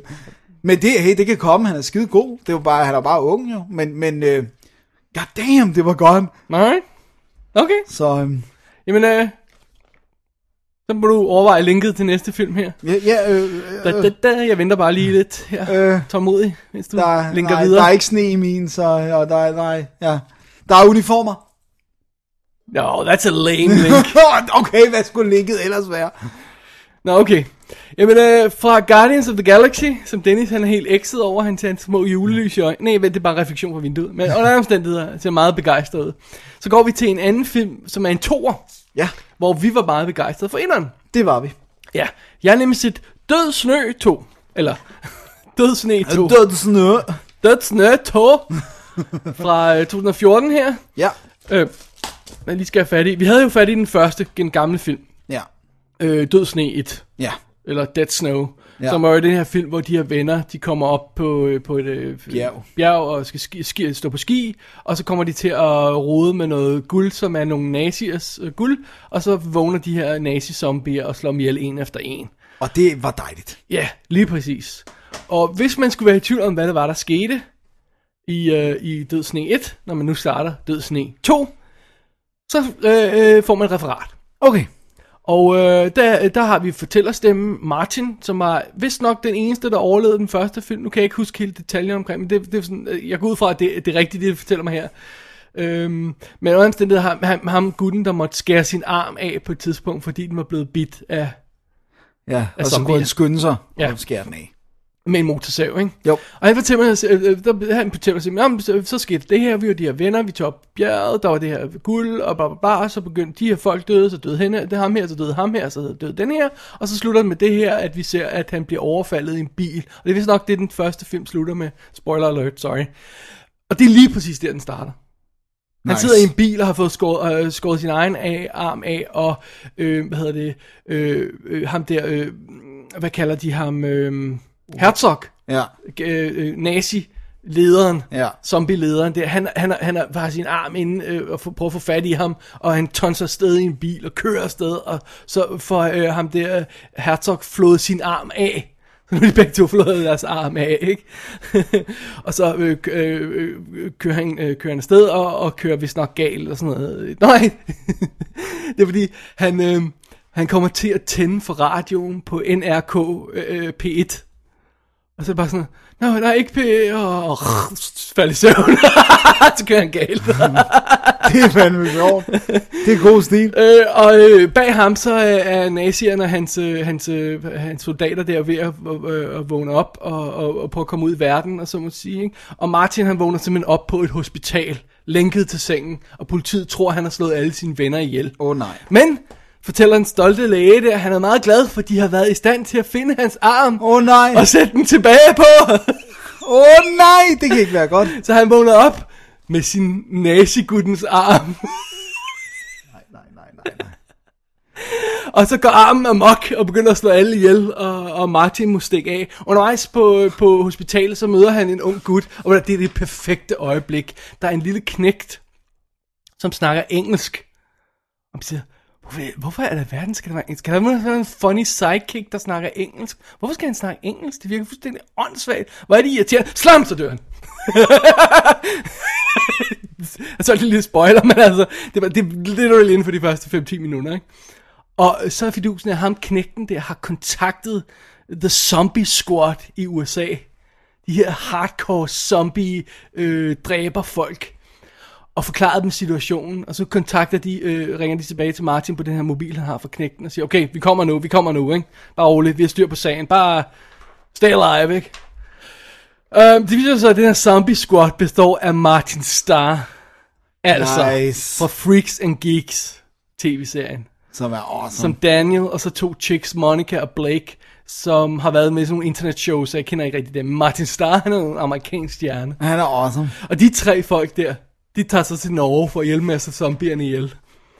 Og øh, det er jo så simpelthen, så, så er vi simpelthen all out war med, med zombier, fordi de her øh, øh, nazier, zombier og, og deres hans folk begynder på den mission, de ikke fik gjort færdig dengang. Og øh, øh, hvad hedder det, Martin finder ud af, at hans arm kan nogle ting. Den her zombiearm, han har. Og så finder de ud af, at de må, de må kæmpe tilbage mod, mod nazisterne. Ja, Det er smukt øh, prøv at høre. Dødsne 2, ikke? Mm-hmm. Dødsne 2. Yep. Ja. Det er en rigtig sequel Ja. af den slags, man ikke laver mere. Det er, hvad Empire Strikes Back er til Star Wars. Mm. Hvor man siger, okay, det er samme karakter, samme univers, helt klart fortsætter historien, men det er noget helt nyt. Ja. Altså det er ikke sådan, at jeg siger, "Nå, men det er det samme, Det er samme igen, igen, og bare, bare, bare- bare lidt mere og sådan noget. Ikke? Det er en, re- en god, rigtig sequel. Den er fantastisk. Den er så sjov, og der er så meget blod i. Altså det er tarme og hjerner og indvold bliver splattet over det hele. Kvinder og børn bliver slået ihjel. Handicappede bliver slået ihjel. Babyer bliver slået ihjel. Sådan. Der er, altså, det er alt fra, fra bare øh, folk, der får flået hjernen ud af deres hoveder, til øh, tarmene, der bliver t- taget ud af, af en gut, og så sat, øh, på et tidspunkt skal de have, øh, de her øh, nazi-zombier, de øh, finder en tank, øh, så de skal have benzin på, så de tager tarmen ud af en gut, og så sætter ned i sådan en bil, og så- nå ja, og så fører så over. fører benzin over ved Oh gennem tarmsystemet. Ej, hvor er det awesome. Ja, ikke? Og så er den bare fuld af sådan de, de, bare sådan, for det første sådan nogle finurlige små detaljer, som for eksempel, vi får introduceret politiet undervejs, som de her bumbling norske politi, der ikke ved, hvad der foregår, ikke? Og så kommer sådan en hot, en hot chick politi øh, kvinde hen til, til, til, chefen der og siger, bla bla bla, skal høre, der er sket det, det, ikke? Og så siger han, okay, fint. nok." Og så siger han, forresten, var vi ikke enige om uformel stil her, politiet? Så siger hun, okay, og så knapper hun lige en af knapperne op i skjorten, og så går hun videre. That's it. Fedt.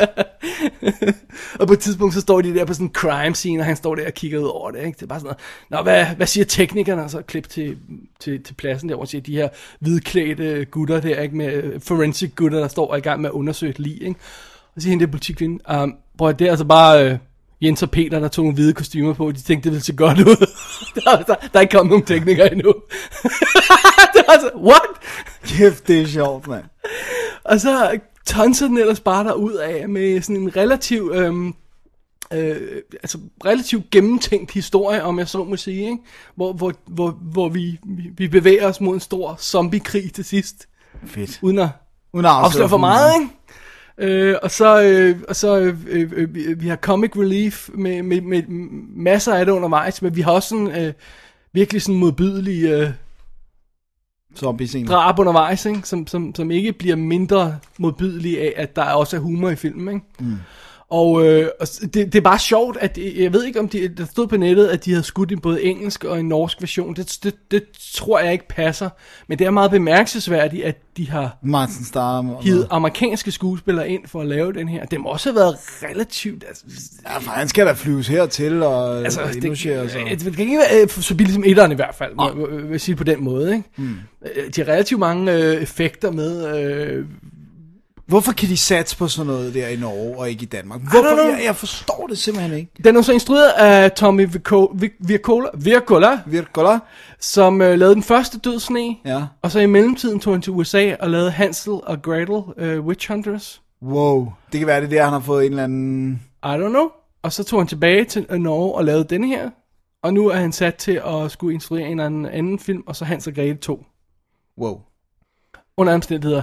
Han er åbenbart, øh, det er meget sjovt, at han så taget tilbage til Norge for at, ligesom at samle op på den her serie, og fået lov til det, og fået, fået budget nok til at hive de amerikanske skuespillere over, og Jeg ved, om der ikke er nogen amerikanske penge i Ej, også. det må der jo være. Altså, altså, det, altså, altså, altså, altså lige forstå mig ret. Det kan jo godt være, at de har optaget en helt amerikansk udgave. Ja. Men de kan jo ikke have optaget en helt norsk udgave. Nej, i sagens nej, nej, natur, fordi at der er- Ja, det, ligesom- det var mere det, jeg mente før. Ikke? Ja. Øh, så, så den her udgave, vi har på DVD'en her, er, er halv norsk-engelsk. Ikke? Og, og, og, når de der englænder er der, så snakker ham nordmanden bare engelsk til dem. Ikke? Ja. Fedt. Og det generer ikke noget, fordi man, Nej, nej. altså, for det første øh, er det jo, altså der er jo tekster på det hele, ikke? så man kan følge med. Og, og man skal have tekster på, fordi det er en af de der, hvor de, Snakker under det. ja, nogle gange, ikke? Så, så det er det. Så er det det? Prøv at høre, det er en fantastisk... Død Sne 2 var en fantastisk oplevelse. Fedt. Super kick-ass. Masser af blod i, og good Sejt. stuff. Nej. Det kan man jo ikke blive ked af over, vel? Nej. Øhm, og jeg har øh, den norske Blu-ray her, øh, som er altså ude fra Norge øh, med øh, dansk, svensk og finsk tekst på. Jeg synes også, der var engelsk. Nu er jeg ikke helt sikker. Det står ikke bagpå. Okay.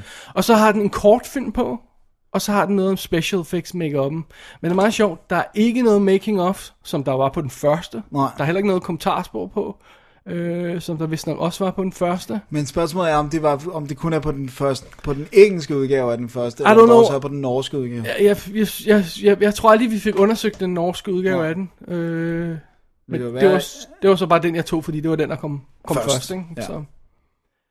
Det er fremragende. Fedt. Jamen, Good jeg stuff. glæder mig også til at se den. Ja, Nice. så det er det. Så er det det. Jamen, øh, det var Død Sne 2. Ja, Og jeg det tror, var, det er den sidste film i dag. det var det nemlig. Skal vi tage et break? Lad os gøre det. Alright. I'm free. I'm free. Quick, quick. Wish for something outrageous. Say, I, I want the Nile. Wish for the Nile. Try that. Uh, I wish for the Nile. no way! How does that feel good? Oh, I'm free! I'm free at last! I'm hitting the road. I'm off to see the world. I'm.